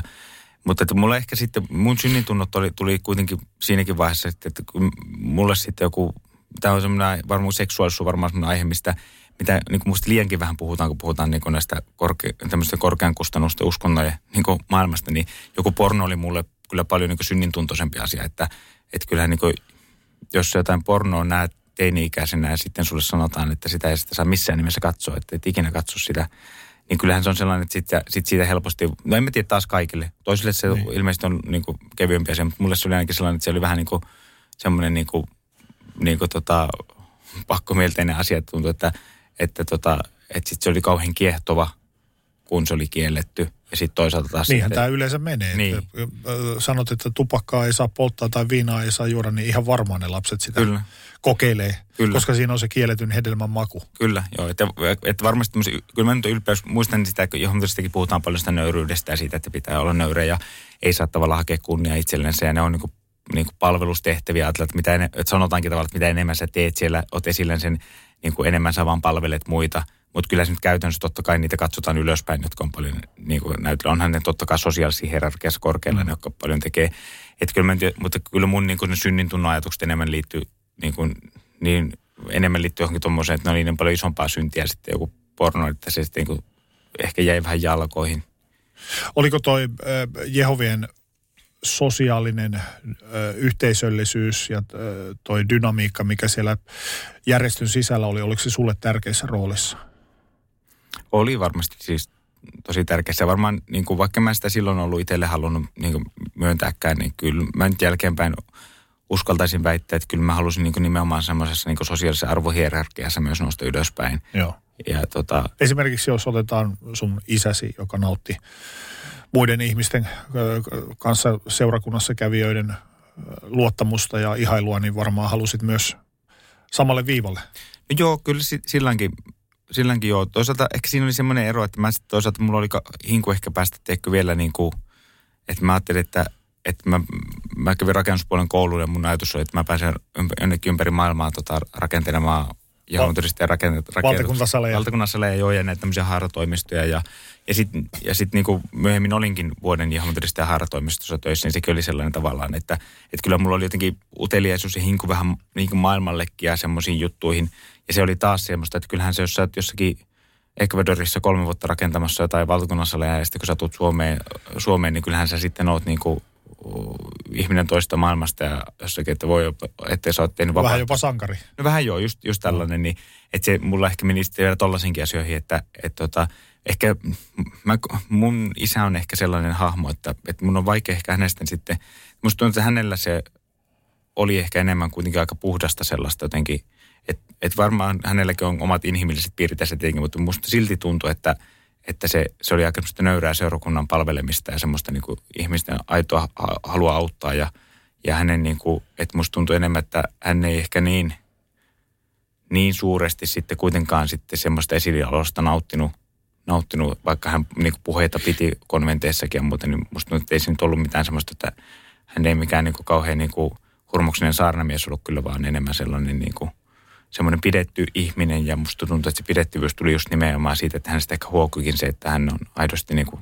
ihmisten takia kiinnostunut ihmisten jutusta kuin sen takia, että, että tässä nyt ollaan jossakin asemassa. Napsin sosiaalisia pisteitä Niin, tässä. niin, Niin. niin. että et, et se oli varmaan niin kuin, kyllä sillä niin kuin, mu- mulla ainakin huokui sellainen aitous siitä, siitä kun taas sit omalla nuoruudessa, niin kyllä, kyllä se, niin kuin, se varmasti kuuluu semmoisen nuoren miehen niin kuin, semmoiseen niin kuin kunnianhimoonkin se, että, että se oli sitten mulla enemmän ehkä semmoista vähän uraa keskeistäkin ajatusta se, että, että tämä nyt tekee hyvää minun tämmöiselle he, Urakehityksellä. urakehitykselle sitten, että Kun ihminen ö, kasvaa, vanhenee ja tulee teini-ikään, väistämättä jossain kohtaa tulee ehkä kysymyksiä ja saatetaan alkaa kyseenalaistaa opittua. Miten sun kohdalla, kun susta tuli teini? Miten suhtautumisesi yhteisöön ja opittuun sekä opetettuun muuttui? No ehkä teininä sitten se just niin kuin, niin kuin tota, tämmöiset seurustelu ja, ja seksi on noussut sitten semmoiseksi niin niin teemaksi esiin. Mutta sitten toisaalta taas niin opetukset ei, vähän niin kuin mä sanoin tuossa aikaisemmin, että kyllähän niitä tuli mieleen kaikkea, että mitä jos, mitä jos evoluutio onkin totta tai että jos ei olekaan Jumalaa tai, tai kaikkea tämmöistä, mitä se tarkoittaa käytännössä. Mutta sitten panokset on niin suuret, että, että toisaalta taas sitten siinä on niin kuin se niin kuin koko se maailmankuva, mutta sitten Jehovan-todistajillakin, kun on tämä karttamiskäytäntö, että jos se eroat siitä uskonnosta tai sut siitä uskonnosta erotetaan, niin, niin sua ei saa käytännössä tervehtiäkään muut Jehovan-todistajat. Ja sitten perheeseen ja sukunkin katkee välit sitten, jos mennään Jehovan-todistajan opetuksen mukaan, niin sitten ne on niin suuret ne panokset, että jos mä mietin sillä ajatusta, että entäs mä nyt vaan jättäisin sitä uskonnon ja lähtisin tiedätkö, niin kuin elämän normaalin nuoren elämää, niin se tuntui niin pelottavalta ajatukselta, että mistä mä menettäisin käytännössä kaikki ihmiset, että tekisin sosiaalisen itsemurhan. Mm. Että sitten se ajatuskulku ei mennyt kauhean pitkälle, kun sitten tuli stoppi vastaan jo ja, ja sitten sen vähän niin kuin paino alas ja ajattelin, että kyllä tämä nyt on totuus, kyllä tämä nyt on totta. Ja onhan meillä nyt niin paljon, niin kuin, onhan meillä nyt niin paljon todisteita siitä, että on totta. Koska se Jehovan-todistajankin opetus on periaatteessa niin kuin rationaalinen. Sulla on niin kuin syy-seuraussuhteita kauheasti siellä. Ei se niin kuin mun nykypäiväisessä ajatuksella välttämättä niin kriittistä tarkastelua kestä, mutta se on tavallaan rationaalinen. Se antaa sulle sellaiset, niin kuin, sä voit, kun sulla on tarve siihen uskoa, niin sä löydät tarpeeksi syy, todisteita uskoa siihen. Ja teini-iässä ihminen kehittyy monella tavalla eteenpäin. Miten sä koet, miten jehovalaisuus vaikutti sun henkiseen kehitykseen? Mä varmaan yhä enemmän kasvoin siihen niin kuin uskonnon muottiin, kun mä kasvoin niin kuin teini-ikäisenä. Mutta sitten henkinen kehitys, niin sitten siellä alkoi tulemaan sellaisia niin kuin ristiriitoja ja ristiriitoja siinä, että oikein meinannut enää niin kuin kaikilta ajatuksilta niin sopia siihen muottiin ja olisi kiinnostunut. Mua vaikka semmoista välillä harmitti sellaista, että mä olisin halunnut niin kuin itse ottaa vähän selvää, että, että itsekin tulkita asioita, itsekin ottaa selvää, mistä tässä maailmassa on kyse. Kuin että syötetään. Niin, että an, otetaan, annetaan, annetaan sulle, että tässä tämä on, näin tämä on. Ja sitten, sitten tavallaan niin kuin kaikki sellainen, jos mä itse lähtisin jotakin pohtimaan, niin se olisi sitten niin kuin kapinointia sitä uskontoa vastaan. Niin tällaista alkoi vähän tökkiin, tökkiin. Että vaikka mä oikein niin kuin, niin kuin sanoit, painoin ne alas, niin kyllä se toi henkiseen hyvinvointiin sellaista, niin kuin, että se alkoi niin kuin hitaasti vähän kuluttamaan mun henkistä voimavaroja. Ja plus sitten siihen kun lisää sen mun ehdottomuuden, että mä olin aika ehdoton sitten niin kuin tekemisessä ja muussa ja tein tosi paljon, aloin tekemään vapaaehtoistyötä uskonnon piirissä niin kuin jo teininä ja sitten varsinkin kun ammattikoulusta valmistuin, niin sitten ö, niin se plus se, että mä tein tosi paljon enemmän kuin olisi ollut oikein voimavaroja antaakaan. Ja sitten tämmöiset niin pienet ristiriidat sisällä, niin, niin sit kyllä se henkiselle hyvinvoinnille se teki, teki niin pahaa, että lopulta sitten niin kuin se mut varmasti ajoi siihen pisteeseen, että, että tota, romahti, romahti sen verran pahasti henkinen hyvinvointi, että alkoi miettiä ihan perusasioita uusiksi ja sitten pääsi niin käymään sitä kyseenalaistumistakin jossain vaiheessa. Koet sä olleesi niin paljon kahden maailman välissä, että sua revitään niin kuin kahtaalle? No välttämättä en, en niin, että mua riittäisi kahtaalle. Enemmän se tuntui siltä, että, että mä oon ihan oikeassa paikassa. Täällä mun kuuluisi ollakin, mutta mä en jotenkin niin kuin, mutta mutta tämä on vaan niin vaik- että se tuntuu vaan niin kuin vaikealta olla siellä, vaikka tuntuu, että täällä pitää olla. Ja se tuntuu ehkä sillä niin kuin, ehkä se on vähän se selitysmalli sellainen, että, että eihän tämän helppoa kuulu ollakaan, että kyllähän meitä kuuluukin koetella ja meidän pitääkin uhrata asioita, että ne on vähän uhrauksia Jumalalle, kun jättää asioita tekemättä tai, tai just, että en, en mietikään itse, vaan otan tämän annettuna tämän maailmanselityksen ja kaikki nämä, niin, niin se ei, niin kuin, se ei tuntunut niin siltä, että revitään, vaan enemmän se tuntui siltä, että se vähän niin kuin nakersi sieltä, mutta silti tuntui siltä, että, että niin kuin, on oikea paikka, se on heikkoutta, jos täällä ei pysy. Ja sitten myös sellaista, ja sitten siihen tuli toki sellaista kaikkea, että, että no mun täytyy vaan rukoilla enemmän, lukea raamattua enemmän ja tehdä vaan niin kuin enemmän, niitä, enemmän niitä juttuja, niin kyllä tämä siitä tästä, että vähän niin kuin kaasuu vaan, niin kyllä tämä oikein, oikein Haketta pönttöä. Niin, kyllä, kyllä. Ja sitten se helppo löytää sitten kuitenkin, helppo löytää sitten sellaisia, että jos nyt vaikka Jehovan aika tiukka sellainen, tai tiukka ja tiukka, mutta sellainen niin kuin, kyllä niin kuin opetetaan siihen, että olisi hyvä, että raamattua päivittäin. Ja sitten jos tulee teko paha olo ja tuntuu, että ei oikein mennä mahtua tähän uskontoon, tai tuntuu, että, että ei pysty niin kuin elämään niin kuin jotenkin ei, niin kuin tunnemaailmalta tai muuten niin ei jotenkin pysty elämään ihan sen ohjeiden, ohjeiden mukaan, niin tulee sellainen olo, että no ei mä nyt ole tiedätkö, viikkoa lukenut raamattua, niin totta kai tämä menee. No siinähän se vika on. Niin, niin. että vitsi, nyt pitää kyllä lukea raamattua. Että se, se menee niin kuin sitä kautta, ja sitten vaikka kuinka, kuinka sitten niin kuin raamattua luki ja, ja rukoili, niin se jotenkin, sit se lopulta vaan ei toiminut, kun tuntui, että ei se niin mitään muuttanutkaan. Noihin aikoihin, kun pikkasen alkaa epäilykset nostaa päätä, niin minkälaista roolia uskonto ja nimenomaan tämä uskonnollinen yhteisö näytteli sun elämässä? No koko ajan isompaa roolia, että kyllähän mä, mä sitten on 18-vuotiaana – muuttanut mun isovelin kanssa Sodankylään. Siellä oli pienempi ja seurakunta. Me muutettiin sinne auttelemaan seurakuntaa, koska siellä tarvittiin enemmän. Kaikesta huolimatta? Joo, joo. Siis, ei, siis kyllä nimenomaan niin kuin... Vaikka se kävit sitä sisäistä kamppailua? Joo, mutta ehkä, se, ehkä sisäinen kamppailu sillä väärä nimike vielä tuossa vaiheessa, että se oli... Ei se niin kuin, ne oli, mä painoin ne niin alas, että ne oli enemmän semmoisia tavalla, että ne pulpahteli välillä ja sitten mä painoin ne alas, alas että, että ehkä se sisäinen kamppailu on enemmän sitä, että, että mulla oli välillä synnin tuntoa sit siitä, että just nyt mä toistan tämä pornoa, mutta se nousi semmoisen niin teini-ikäisenä. Se oli ehkä semmoinen niin sisäinen kamppailu, että se tuntui paha, pahalta ja tuntui siltä, että no pitäisi äkkiä mennä naimisiin, ettei teekö, että saa seksiä, niin ei tarvitse katsoa, katsoa pornoa. Että, että ne oli ehkä sellaisia, jotka leimas noita vuosia enemmänkin, enemmänkin sellaiset niin kuin, että sitten saattoi olla niin kuin kylmä hiki, kun meni seurakunnan lavalle, että mitä mä täällä teen, kun mä oon näin syntinenkin, syntinenkin ja sillä että, sillä että ne oli sellaisia niin kuin, nykyään, nykymaailmassa ajatellaan vähän niin kuin rajujakin, että, että kyllähän nyt niin kuin, rajuakin asioita sillä että, että jos mä ajattelen, että kyllä niin kuin, kyllä pitäisi nyt antaa teini-ikäiselle rupa runkata, niin saisivat tutustua itteensä. että sitten, jos, että kyllähän se on niin kuin vähän tuommoisilla asioilla sitten niin kuin luoda syyllisyyden tunnetta, niin, niin se on semmoista, mitä, mistä mä en hirveästi us, uskontoja kyllä arvosta. Että ne on kuitenkin niin henkilökohtaisia herkkiä asioita, että, että sitten sit mun mielestä niin kuin, niin, niin semmoisen sy, jatku, että jatkuva synninleiman lyöminen niihin, niin on sit, voi tehdä ihmisten henkilöiselle hyvinvoinnille aika pahaa, pahaa lopulta. Niin koet se silleen, että tuossa olisi alistamisen väline vaan ollut? No on se, en mä tiedä on, onko se välttämättä mitenkään, ehkä mä en niin näe siellä semmoista suurta isoa suunnitelmaa, että nyt näillä jutuilla me kontrolloidaan, alistetaan ihmisiä, mutta, mutta se on vaan on sattunut ehkä rakentumaan sitten niin, että, että uskonnot on läpi historian ottanut sen seksuaalisuuden sieltä semmoiseksi niin kuin aika isoksi häpeän ja syyllisyyden tuottajaksi ja kontrollivälineeksi. Ja kyllä semmoisena sen niin kuin paljon myös koin, koin niin kuin tota, niin kuin omalta kohdaltani silloin nuoruudessa, että, että se oli niin kuin semmoinen, millä mun, kyllä mun syyllisyyden ja häpeän tunteet oli niin suuria, että sehän sai vaan niin kuin tekemään yhä enemmän uskonnossa, että, että sitten kun pystyisi siinä, sitten kun pystyisi tavallaan, ajattelin, että, että kun mä teen vaan enemmän enemmän, niin kyllä, kyllä tämä sitten tästä, tästä niin lähtee, lähtee jotenkin, että – Että kun mun kohdalla ne ainakin toimii aika hyvin, hyvin kontrollivälineenä. Niin, muutitte velisi kanssa sitten Sodankylään pienempään yhteisöön, niin kuinka tärkeä siitä yhteisöstä, mihin muutitte ja ylipäätään tästä Suomen noin 18 000 Jehovan todistajasta niin, ja tästä koko kirkosta niin muodostui sulle tuolla teinivuosina? No vähän niin kuin mä sanoinkin, että kyllä varmasti niin kuin noina koko ajan niin kuin mitä enemmän mä kasvoin, niin oli tärkeämpiä ja tärkeämpiä, että sitten taas kerran kävi, kävi niin, että, että Sodankylässä kyllä tosi tosi ihania ihmisiä ja, ja se jotenkin miten meidät otettiin vastaan siellä niin oli tosi, tosi niin kuin sydämellistä ja mukavaa ja, ja se semmoinen niin kuin, sitten tuli vielä muutama muukin nuori, nuori kaveri sitten meidän kanssa sinne asumaan. Ja se oli oikeastaan ihan kiva aika, että me siellä, siellä asuttiin tota, välillä niin kaikissa jossakin kommunissa poikemiesten kesken ja, ja saunottiin ja pidettiin kivaa. Ja, ja tota, sitten se uskonto oli kuitenkin siinä, että sitä... Se oli keskiössä. Oli keskiössä. Mä tein 70 tuntia kuukaudessa niin kuin käytännössä tätä saarnaamistyötä ja sitten oli kokoukset, plus sitten melkein joka kokouksessa oli joku sellainen ohjelmaosio, mihin piti valmistautua. Ja, että kyllä se oli niin kuin sillä keskiössä koko ajan. Ja sitten tota, sitten mä lähdin sieltä Sodankylästä, kun oli ollut siellä puolitoista vuotta, niin muutin sitten Vantaalle Jehomoteristi ja haaratoimistoon, jossa mä sitten asuin, asuin niin kuin 24-7.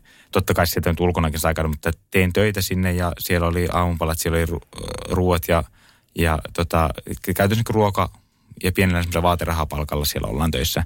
Niin kyllähän nyt oli sitten siinä vaiheessa mun elämässä niin täytti tavallaan koko elämän se uskonto. Joo. Uskonto sitten, että ja sitten toisaalta taas, kun eihän mulla hirveästi oikein sosiaalisia piirejä ollut uskonnon ulkopuolelta, kun mä olin lyönyt aika lailla poikkeus yläasteikäistä, niin, niin, niin ei mulla nyt hirveästi kosketusta uskonnon ulkopuolisen maailmaan ollut niin kuin ihmisten kauttakaan enää tuossa vaiheessa. Tuliko sulla tuossa vaiheessa mitään semmoista äh, mielitekoa että, tai harmitusta, että voi vitsi, kun olen tällaisessa tilanteessa, että tekisi mieli kyllä vähän ottaa kontaktia noihin maallisiin ihmisiin?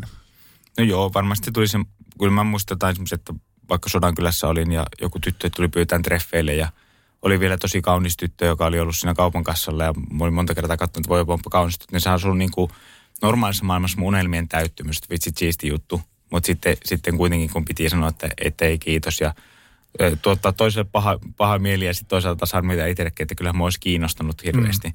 Ja kaikki tollaset, niin kyllähän ne niin hetki, ne niissä hetkissä on, on mutta niin sellaisia – ikäviä juttuja tai, ja muutenkin sellaisia, että jos nyt jossakin keikoilla käytiin vaikka joskus, niin sitten se, että, että olisi siellä tullut kiva tiedätkö, tutustua 18-vuotiaana niin kuin, niin kuin tyttöihin ja jotenkin niin kuin elää sitä, kun näki sitä, että, että tuohon olisi siisti hypätä mukaan. Mutta että kyllähän sitä niin kuin, se oli semmoista itsensä kieltämistä siinä mielessä, että ei siinä hypännyt, hypännyt mukaan. Mutta sitten ehkä se auttoi sit siinä, että sitten mulla olisi sosiaalinen piiri, muita ihomoturisteja, jotka teki samaa että hekin kieltäytyivät siitä, niin sitten se, se auttoi Koitit, että ole yksin kuitenkaan. Niin, niin, just näin, että se sitten auttoi sitä kestämään. Mutta olihan se, kyllä se siellä niin kolisi aina, että tavallaan ne, jos, jos niin tavallaan on joku muotti, mihin pitää, pitää niin kuin, mihin ne oikein mahtuu, niin kyllä se tuollaisessa hetkessä aina kolisi tietenkin se, ne muotit ja, ja, tota, ja se häkki vähän tuntuu ahtaalta.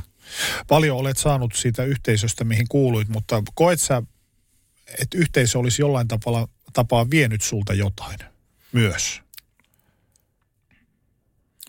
No aikaahan se on niin paljon, paljon vienyt, että, ja semmoista, että, että mä nyt lähdin 30-vuotiaana sitten tota, opiskelemaan yliopistoon, niin on se ollut fiksumpaa tehdä se 20-vuotiaana ja tämmöisiä, mutta sitten toisaalta en, en mä tiedä osaako ihminen niin elämänsä vaihtaa mihinkään muuhunkaan, mm. että sitten että jos mulla nyt joku löysi, että tässä on Aleksi 15-vuotias, joka ei ole sekaan Jehovan haluatko hypätä sinne, niin en varmaan hyppäisi kuitenkaan, että, että ottaa sitä todellisuutta.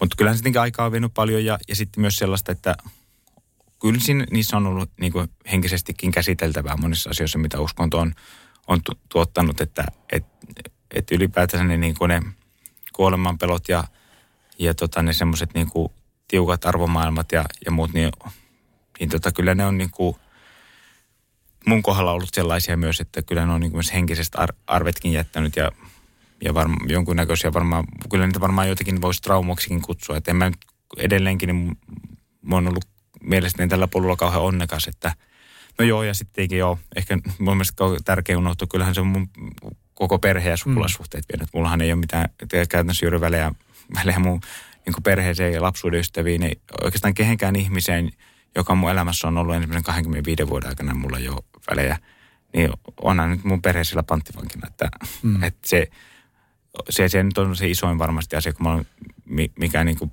mikä on asia varmaan, joka, joka tulee niin kuin vastaan koko lopuelämää. Tota taustaa vasten, jos sun pitäisi kuvailla Jehovien yhteisöä, yhteisöä niin miten sä kuvailisit sitä?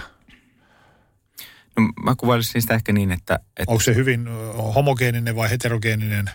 No on se hyvin homogeeninen ja sellainen niin kuin, sellaisen niin kuin samaan muottiin puristava, vaikka kaikki ei sillä niinkään sama, oikeasti samaa muottia ole. Mutta sellainen myös, että, että sillä on oma kulttuuri ja oma kieli. Ja jos jostakin ihmistä tulee aikuisena Jehovan niin sen pitää kyllä niin kuin sitä kulttuuria ja kieltä opetella, että se oppii puhumaan uskonnostakin noin nyt oikealla nimillä ja, ja käyttää oikeanlaisia ilmaisuja ja kaikkia. Ja varmaan ja, hyvin, hyvin eksklusiivinen, ei, ei on, on. ole mitenkään inklusiivinen. On, ja mä luulen, että Jehovan uskonnossa on vähän ehkä sellainen, että siltä se ainakin mulle näyttäytyy, että jos se sattuu niin sopimaan jotenkin sun siihen persoonaan ja sun niin kuin ajattelutapaa ja kaikkea ja sulla on hyvät sosiaaliset suhteet siellä, niin sulla voi olla kauhean turvallinen ja hyvä olla siellä. Ja sitten jos et sä sovikkaan siihen, niin sitten voi elämä tuntua kyllä ahtaalta ja vaikealta. Että jos et sä sosiaalisesti löydä sieltä sitä, sä et pääse siihen ytimeen, niin voi olla tosi yksinäistä, koska sä et oikein, ku, oikein pääse ytimeen siellä ja sitten toisaalta sä et saa tutustua oikein. Et löydä paikkaa. Niin. niin. Ja sitten toisaalta jos sä tunnut, tunnut, että sä koet, niin kuin, tunnut, tai osut siihen niin kuin, uh, tunnemaailmalta, taas arvomaailmalta ja tämmöisiltä, että osuu siihen, niin onhan se sitten taas niin kuin, niin kuin, kyllä sun pitää paljon sitä itse, itseäsi kieltää kovin paljon, että sä siihen uskon, uskonnon muottiin mahdut. Minkälaisista ihmisistä, jos sun pitäisi nyt näin niin kuin maalata semmoista ylimalkaista kuvaa, niin minkälaisista ihmisistä toi yhteisö koostuu? No kyllä mulla on semmoinen niin kuin tunne, että, että pääsääntöisesti niin kuin, niin kuin hyvään pyrkiviä ihmisiä, jotka, jotka niin kuin haluaa, haluaa ympäristölleensä ja ihmisillensä hyvää.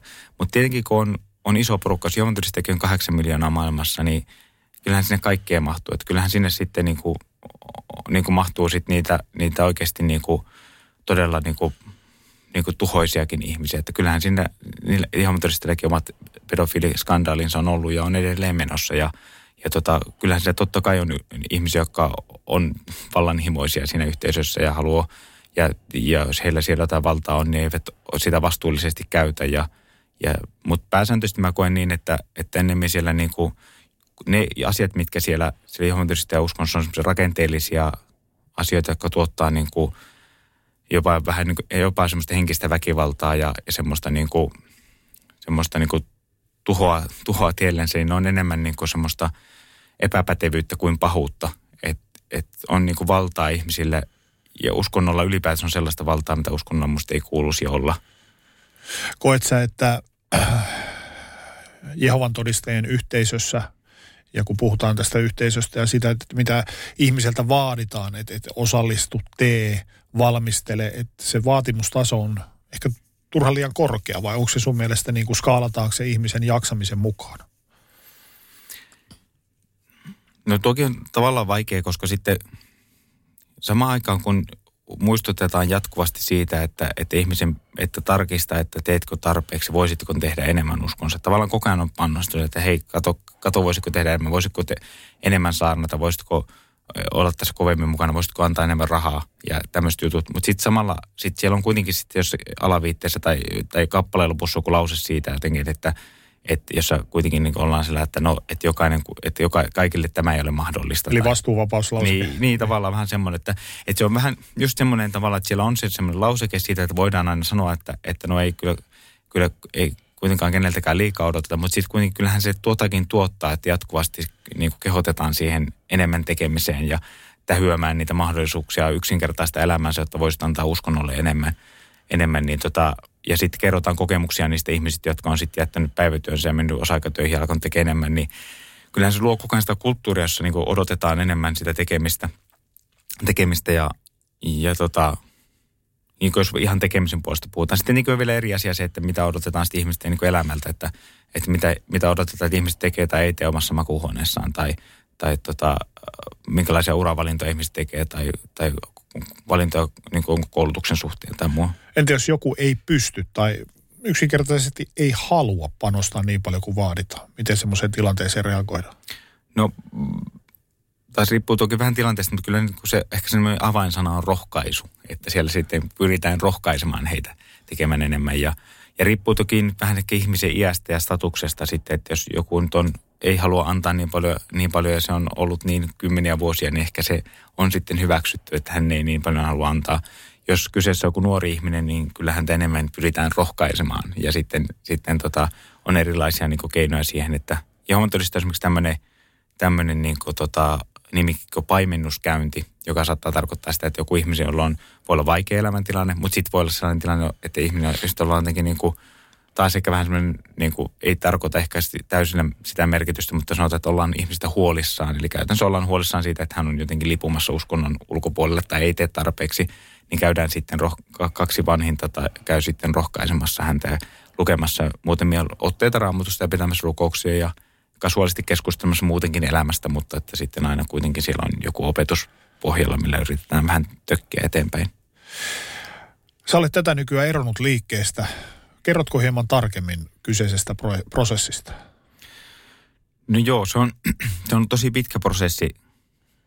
Että tota, se lähti, niin kuin mä sanoin tuossa jossain vaiheessa aikaisemmin, että mun henkinen hyvinvointi alkoi menee tosi huono. Että mä olin antanut tosi tosi paljon. Että mä olin tehnyt silloin jo yli seitsemän vuotta niin, kuin, niin sanotustaan koko ajan palvelijana. Että mä olin, mä olin tota, ollut yhden vuoden siellä, siellä tota, sitä harjoitoimissa ja muuten sitten ennen sitä sen jälkeen sitten tota, käynyt, saarnannut paljon, käynyt ihmistoimilla paljon ja tehnyt osa-aikatyötä siihen samaan. Ja, ja sitten jotenkin, se oli monen asian summa, mutta sitten tuli vaan sellainen niin kuin, jonkun näköinen tämmöinen niin kuin, e, masennuskausi ja, ja romahdus ja, ja, tota, ja elämä vähän niin kuin tuntui, että se ei ollut enää voimia oikein mihinkään. Ja tota, Rohkaistinko sinua? Joo, rohkaistin sitten, sitten niin kuin silloinkin, ei heti siinä, koska tota, mä aika hyvin peitin sen mun, mun mä tosi pitkään ja liiankin pitkään pidin kiinni niin kuin omasta statuksesta, statuksesta seurakunnassa, jotta, jotta niin kuin musta ei jotenkin, mä koin sen myös vähän niin kuin tosi suurena epäonnistumisena, kun mä en enää jaksanutkaan ja pystynytkään. Kulisseja pitämään. Joo, kyllä se oli, ja siinä oli kovastikin ne kulissit pystyssä ja, ja sitten siinä kävi jotenkin sitten, sitten niin onnekkaasti, että, että siihen hetkeen mun elämässä sattui olemaan ihmisiä sen ympärillä lähipiirissä, jotka uskalsi puhua, puhua sitä uskonnosta kriittisestikin ja pohdiskella niitä, niitä niin kuin asioita kriittisesti. Ja, ja se oli niin kuin, mä en olisi varmaan itse uskaltanut ikinä aloittaa sitä keskustelua. En tiedä ikinä, mutta ainakaan siinä vaiheessa ollut valmis aloittaa sitä keskustelua. Ja sitten niin kuin silloisen puolison kanssa etenkin käytiin paljon niitä keskusteluja siitä, että onko tässä nyt sitten sit järkeä ja, ja tota, miten tämä uskonto, miten nämä, uskon, miten nämä seksuaalivähemmistöt, että, että tämä tuntuu niin rajulta, että ne joutuu kieltämään elämästään niin paljon, että, että sulla ei ole mitään mahdollisuutta romanttiseen suhteeseen, jos sä haluat päästä uuteen maailmaan tai, tai niin kuin, ja, ja sitten niin kuin joku harmakin, että miten se tuntuukin niin aika rajulta sitten, kun sitä alkoi oikein paperille piirtää, niin, että tarkoittaako se nyt oikeasti, että kahdeksan miljardia ihmistä ollaan tappamassa ja kahdeksan miljoonaa vaan pysyy hengessä, että tämäkö se on se opetus ja että eikö se nyt kuitenkin kuulosta niin jotenkin maailman suurimmalta kansanmurhalta enemmän kuin onnelliselta tapahtumalta. Kaikki semmoista alkoi tökkiä, mutta siinä meni pitkän aikaa silti. Se lähti kuitenkin semmoisen kuin että musta tuntuu, että se psykologisen hyvinvoinnin kautta, että, että musta tuntuu, että mä en enää voinut hyvin ja musta tuntuu, että kun mä yritin, sitten aloin itteni niin kuin kursimaan koko ja aloin asioista puhumaan ja, ja alkoi niin kuin vähän voimat parantamaan, musta tuntuu, että se uskonto tökki vastaan. Että se tuntuu, että se uskonto jotenkin niin kuin, niin kuin että mä kävin kokouksissa kyllä edelleen silloin johonkin kokouksissa, mutta musta tuntuu, että mä tulin niin monesti jotenkin tosi turhautuneena niistä pois, koska musta tuntuu, että se niin kuin Siinä on vähän ehkä sellainen, että kun se jostakin kulmasta murenee, niin sit se, sitä ei vaan enää saa paikattua. Ja vaikka mä yritin sitä paikata vielä ja mä pyysin vanhimpia mun luokse keskustelemaankin ihan omatoimisestikin ja, ja kyselin niitä kysymyksiä, mutta sitten se oli vähän, että kun kysyy tietyn kysymyksen, niin, niin mä toin, koin sillä sillä, että jos mä kysyn vaikka – vaikka tästä harmakennosta. Musta tuntuu, että sitten kun mä en hyväksynytkään sitä ensimmäistä vastausta, niin sitten vähän niin kuin lyötiin raamutut kiinni ja jotin kahvit nopeasti naamaan lähdettiin pois, koska ei ollut muita kuin se yksi vastaus. Ja jos mä sitten en sitä hyväksynyt sellaisena, niin sitten mut koettiin niin kuin kapinalliseksi ja ylpeäksi, koska mä en ottanut sitä, ottanut sitä vastaan. Ja sitten, sitten se hiljalleen lähti murenemaan. Ja sitten mä olin, sitten vasta oikeastaan kun mä oon eronnut, niin mä oon sitten lukenut sellaisia johon todistajat käyttää semmoista, semmoista tota termiä kuin luopio kirjallisuus, luopiosivut. Ja, ja tämä haastattelukin on varmaan luopio-haastattelu, koska mä olen entisen todistajan, puhun omasta kokemuksestani todistajuudesta ja myös kriittisiä asioita. Mm. Niin tota, sitten vasta oikeastaan sen jälkeen, mistä mä menin lukemaan luopiosivuja ja, ja sitten tota, se aukosi paljon muutakin sitten siitä opetuksesta, mikä sitten ei ole niin kuin, niin kuin enää pitänyt paikkaa. Siinä vaiheessa niin kuin mä olin ehkä tullut siihen, että mä, huoma, mä en enää oikein osannut uskoa johonmetodista opetukseen niin hirveästi raamattuun. Mutta sitten mä aloin huomaa niin paljon semmoisia sitten tämmöisen niin vertaistuen kautta ja tämmöisten niin tekstien kautta, mitä mä sitten aloin seuraa lukea, niin huomaa, että siellä on aika paljon kaikkia käytäntöjä, jotka on oikeastaan aika, aika väkivaltaisia ja kaikki tämmöiset niin oikeuskomiteakäytöt, käytöt, missä sitten niin kuin, vaikka nyt esimerkiksi jos nuori pari harrastaa seksiä ja ne ei ole naimisissa, niin sitten siihen otetaan, otetaan erikseen heidät. Että sitten siihen saattaa olla 19-vuotias, no monesti myös alaikäinen, että jos siinä on vaikka 16-vuotias tyttö, joita sitten kolme vanhinta kyselee häneltä hyvin tarka, hyvinkin tarkasti, että minkälaista seksiä sä harrastua, minkälainen tilanne oli ja mitä siinä käytännössä tapahtuu. Ja, ja tota, Eli intiimejä kysymyksiä. Intiimejä kysymyksiä. Onhan nuo kaikki niin kuin sillain, kyseessä ei kuitenkaan ole, vaikka olisi kuinka hyvää tarkoittavia ihmisiä, kyseessä on kuitenkin niin kuin, tällä on vähän vitsillä sanottu niin postimies, sähkömies, rakennusmies kyselemässä näin intiimejä kysymyksiä, niin ei se, ei se ole niin kuin turvallinen ja terve tilanne. Ja, tota, ja paljon muita, niin, niin alkoi nämä, näitäkin sitten vielä paremmin tavallaan hoksaamaan. hoksaamaan. Mutta siinäkin kävi, niin mä oon kokenut monesti, että mä oon ollut tosi onnekas, että, että mun mielestä sitä, us, siitä uskonnosta pois lähteminen niin ei ole ainakaan mun kohdalla ollut sitä, että mä olisin ollut jotenkin älyttömän niin kuin, niin kuin älykäs ja fiksu ja jotenkin se, että mä oon aina tajunnut tämän, vaan se oli enemmän sitä, että sattui käymään niin, että silloin kun mulla oli her- herkkä hetki elämässä, niin sattui käymään niin, että silloin oikeat ihmiset puhuu oikeita asioita ja, ja sa- tuli mahdollisuus siihen, että, että, että niin kuin mä aloin itsekin kyseenalaistamaan ja sitten niin kuin siitä mä voin antaa itselle ehkä propsit. Mulla oli sitten rohkeutta hypätä sieltä pois, vaikka se oli tosi tosi pelottavaa, kun mä tiesin, että se tarkoittaa mun tapauksessa että mun ei välit mun niin rakkaisiin ihmisiin. Ja, ja tiesin, että mä hyppään tietyllä lailla niin tyhjän päälle. Mutta tota, se itse kyseenalaistamisprojekti ja se, että, että mä sen uskontoon kuulun, niin mä en jotenkin jaksa uskoa, että, tai mun kohdalla se ainakaan johdu siitä, että olisin nyt jotenkin ollut niin älykäs ja osannut jotain kriittistä ajattelua niin paljon, vaan enemmän se oli sitä, että, että tätä sattui tulemaan niin kuin vaan monen sattuman summa, että pääsi siihen tilanteeseen. Tämä nyt on varmaan aika ilmiselvä kysymys, johon, tai kysymys, johon löytyy ilmiselvä vastaus, mutta mitkä olivat sulle isoimpia ja tärkeimpiä asioita, joista jouduit luopumaan eroamisen myötä? Niin, kyllä tietenkin ihmiset on. Mm. En mä kauhean paljon muusta voisi niin kuin, tällä hetkellä, niin en mä mitään oikein muuta ikävää. Joskus mä oon miettinyt sellaista ajatusta, että musta voisi olla kiinnostavaa käydä jossakin homotelistaan konventissa. Se olisi vähän niin kuin myös vanhalle ala-asteelle. Että se kulttuuri ja kaikki ne niin kuin, jutut, niin ne on tavallaan niin kuin, onhan ne mulle kauhean tuttuja. Mähän osaisin saman tien mennä johon kokoukseen ja osaisin kaiken sen, kaikki ne niin kuin, kirjoittamattomat säännöt sieltä ja kaikki. Että se on niin kuin, sitä voisi olla kiva käydä katsomassa. Tinkään se ei mua niin hirveästi innosta, kun mä tiedän, että jos mä menisin, niin muhan, kukaan ei saisi edes tervehtiä minua. Mm. Mähän olisin siellä vähän niin kuin tämmöinen niin spitaalinen raamatussa, että, että mua pitäisi kartella. Mutta tota, että on se kulttuurissakin varmaan jotain sellaista, mikä, mikä voisi olla tällainen tämmöisen niin kuin nostalgia kannalta niin kuin, niin kuin kiva käydä katsoa, mutta, mutta en mä sitten koe, että mä en oikeastaan mistään muusta on joutunut luopumaan kuin ihmisistä sitä todellisuudesta. Tai... Miten se ihmisistä luopuminen on varsinkin sinun ja muiden niin sanottujen luopioiden, ää, jotka joutuvat luopumaan esimerkiksi läheisistä, niin miten se vaikutti sinuun? No tuohonkaan, mä en varmaan osaa tuohon vastata niin, että mä pystyisin sen kokonaisuudessa selittämään, enkä varmaan, varmaan tässä sellainen asia, että sitten mä osaan kymmenen vuoden päästä sitä jäsentää vielä paremmin, mutta ei se, se on tosi vaikea sanallista. Se on niin iso asia, että, että, tota, että se, se tulee niin kuin edelleen elämässä aina välillä vastaan ja se, tai niin kuin, no, tulee varmasti tulla muun elämään vastaan ja mä huomaan, että, että siitä tulee peilattua sellaisia asioita, että jos, jos on niin kuin nykyisen puolison kanssa, kun ollaan hänen, hänen kotona, niin helposti mä mietin sitten sellaista, että no miksi me ei voida mun kotona mm. käydä tälleen ja, ja näin, mutta onhan nyt joku tilanteet, jos mä oon käynyt vanhemmille niin kertomassa, että mä oon nyt lähes uskonnosta pois, niin varmaan elämäni vaikeimpia tilanteita, että miettiminen edelleen herkistää, herkistää ja kaikki ne keskustelut, mitä on käyty sit siitä, että siitä niin kuin, no siitäkin pisteet kyllä mun vanhemmille, että mun, jos, että ei, ei he varmaan heidän ajatusmaailmalla, niin mä en tiedä, miten olisi sen niin jotenkin fiksummin ja rakastavammin voinut niitä keskustelua käydä, kuin mitä hän on mun kanssa ne käynyt. Että se ei ollut semmoista, ei ollut ollut syyllistämistä eikä huutoa, vaan ollut tosi rauhallisia keskustelusta. On niin huokunut se, että, että he välittää ja, ja tota, myös semmoinen huoli, tietenkin hän on ajatus maailmastaan siitä, että mitäs nyt käy.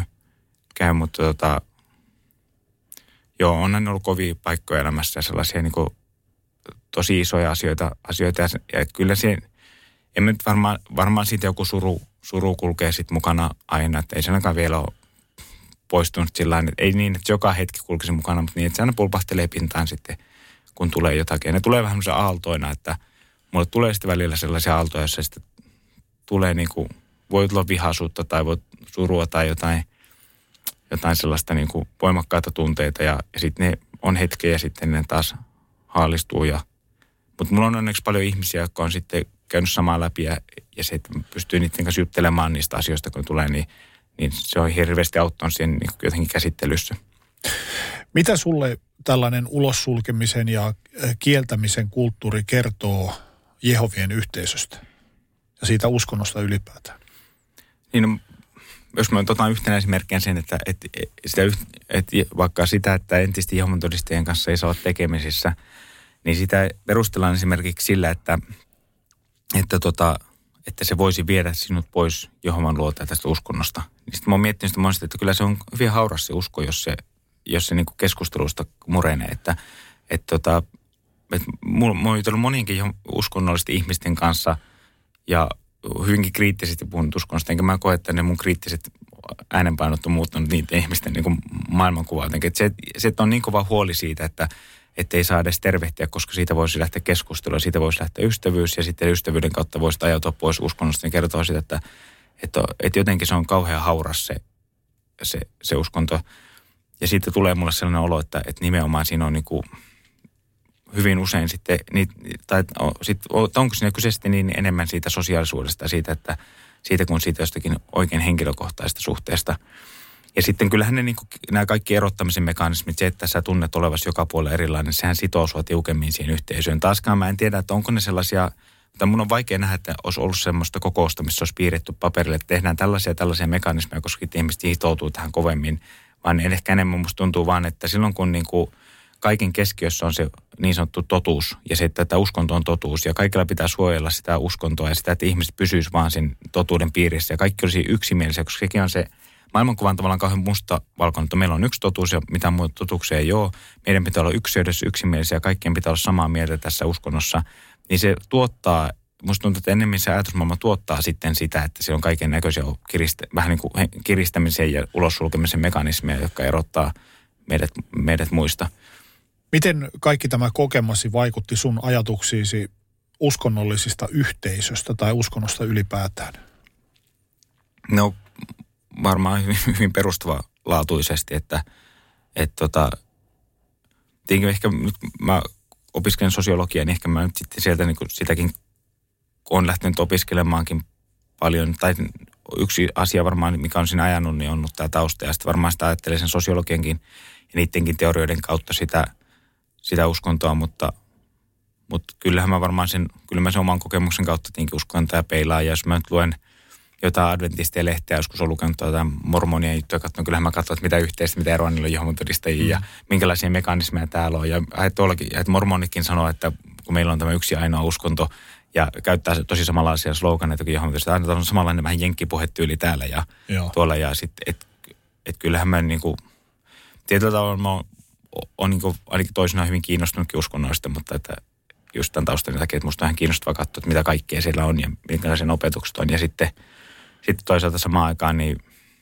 vähän, jos, jos toisaalta seuraavasti on vähän allerginenkin sille, että sitten mulle tulee toisinaan sellainen olo, että, että vaikka siellä on niin kauhean kauniitakin ajatuksia, periaatteja ja muuten, niin sieltä ei saa kuitenkaan millään pois sitten niitä, niitä niin kuin aika väkivaltaisiakin ajatuksia ja niitä semmoisia ajatuksia siitä, miten, miten tota, homous on syntiä tai, tai tuota, niitäkään tarinoita sieltä saa mitenkään pois, missä Jumala onkin väkivaltainen ja tappaakin pieniä lapsia, lähettää karhun tappaan pieniä lapsia, kun pienet lapset sattuu hänen, hänen tota profeettansa haukkumaan kaljupääksi ja kaikkea tämmöisiä. Niin että et ne on kuitenkin mukana sit siinä kirjassa ja tarinoissa ja kaikessa. Ja vaikka sitä kuinka niin kuin korostetaan eri piirteitä, niin ei niitä nyt oikein sieltä poiskaan sitten saa.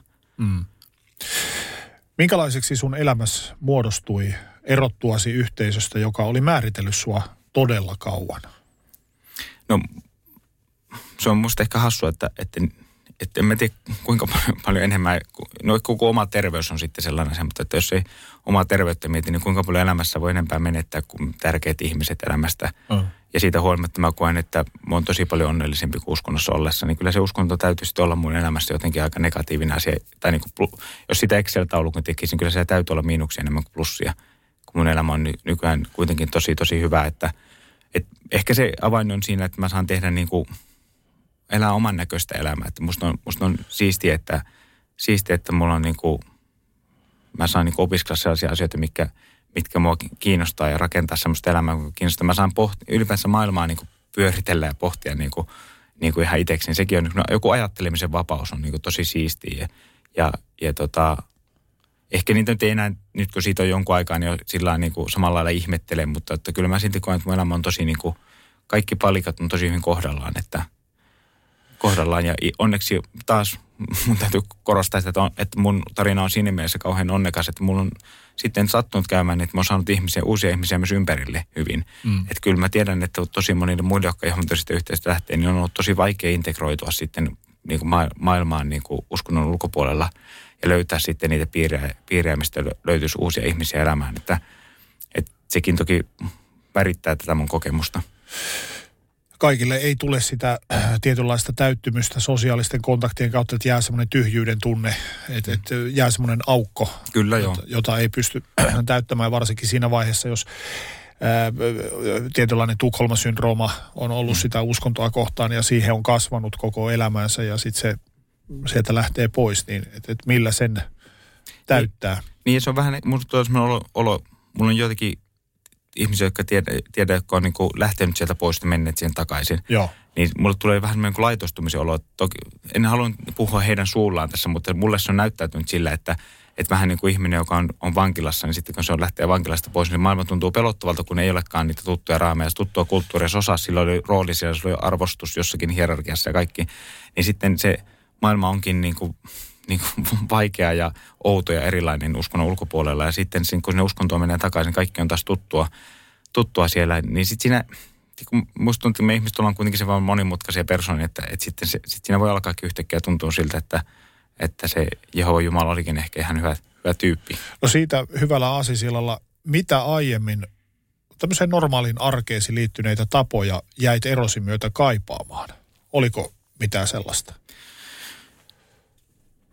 No ei oikein siinä se uskontoon liittyviä. Että ehkä, no ehkä just niin kuin sanoin, että, että siellä oli sosiaalisia hetkiä sit niissä jossakin kokouksessa, konventeissa tai, tai sellaisessa niin kuin tilanteessa, että totta kai niitä ihmisiä olisi, olisi kiva edelleen uudestaan nähdä. Olisi, olisi tosi kiva, jos, jos siinä on sitä karttamismekanismia, mä varmaan kävisin silloin tällöin sen, niissä uskonnollisissa tilaisuuksissa vaan moikkaa ihmisiä, kyselee, että mitä kuuluu. Että siellä et, et toki sellaista voi olla, mutta ei nyt muuta. Että kyllä se oli niin kuin enemmän, on kun mä oon lähtenyt uskonnosta, niin eikä, varsinkin se alku, niin se oli ihan tosi vapauttavaa, kun mun ei tarvinnut lähtekään sunnuntaina mihinkään. Tai jotenkin se, että se oli ihan semmoinen huumaava vapauden tunne, kun yhtäkkiä saikin tehdä ja mennä niin kuin haluaa.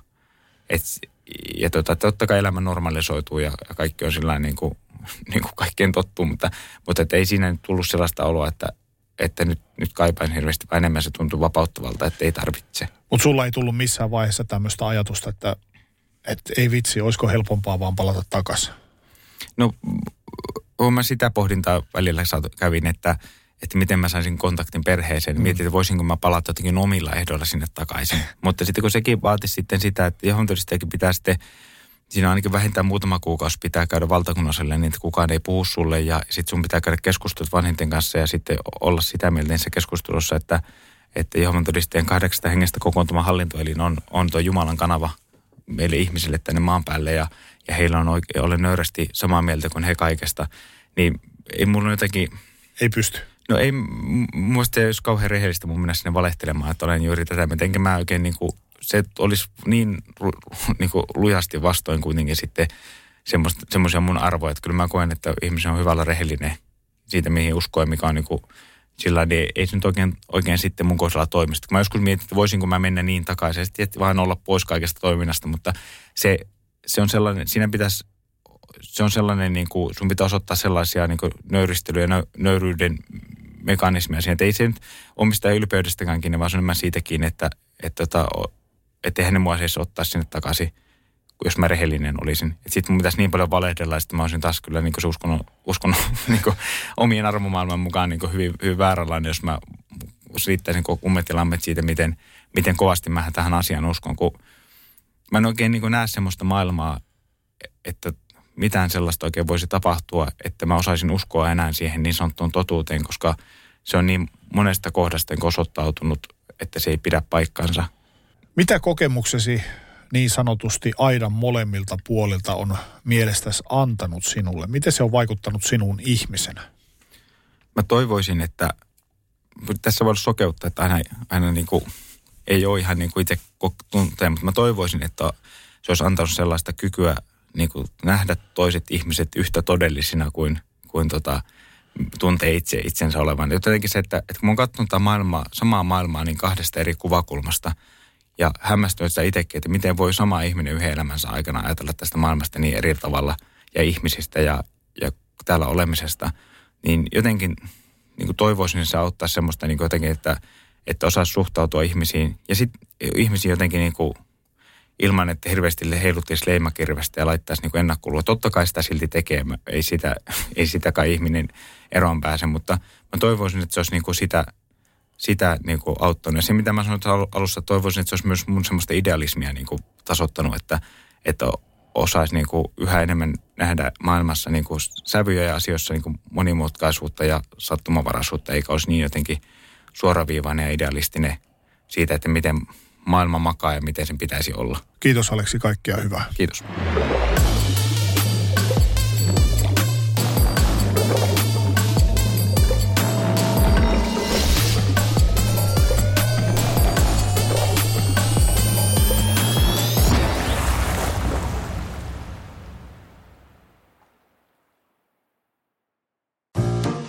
Kahvi on suomalaiselle myös valuuttaa. No mites? Paljonko sä tosta peräkärrystä haluat? No, jos nyt yhden kahvipaketin annat. Yhdessämme omaisuuttamme kahvia vastaan osoitamme hyvää makua ja pelisilmää. Kulta Katriina. Eläköön suomalainen kahvikulttuuri.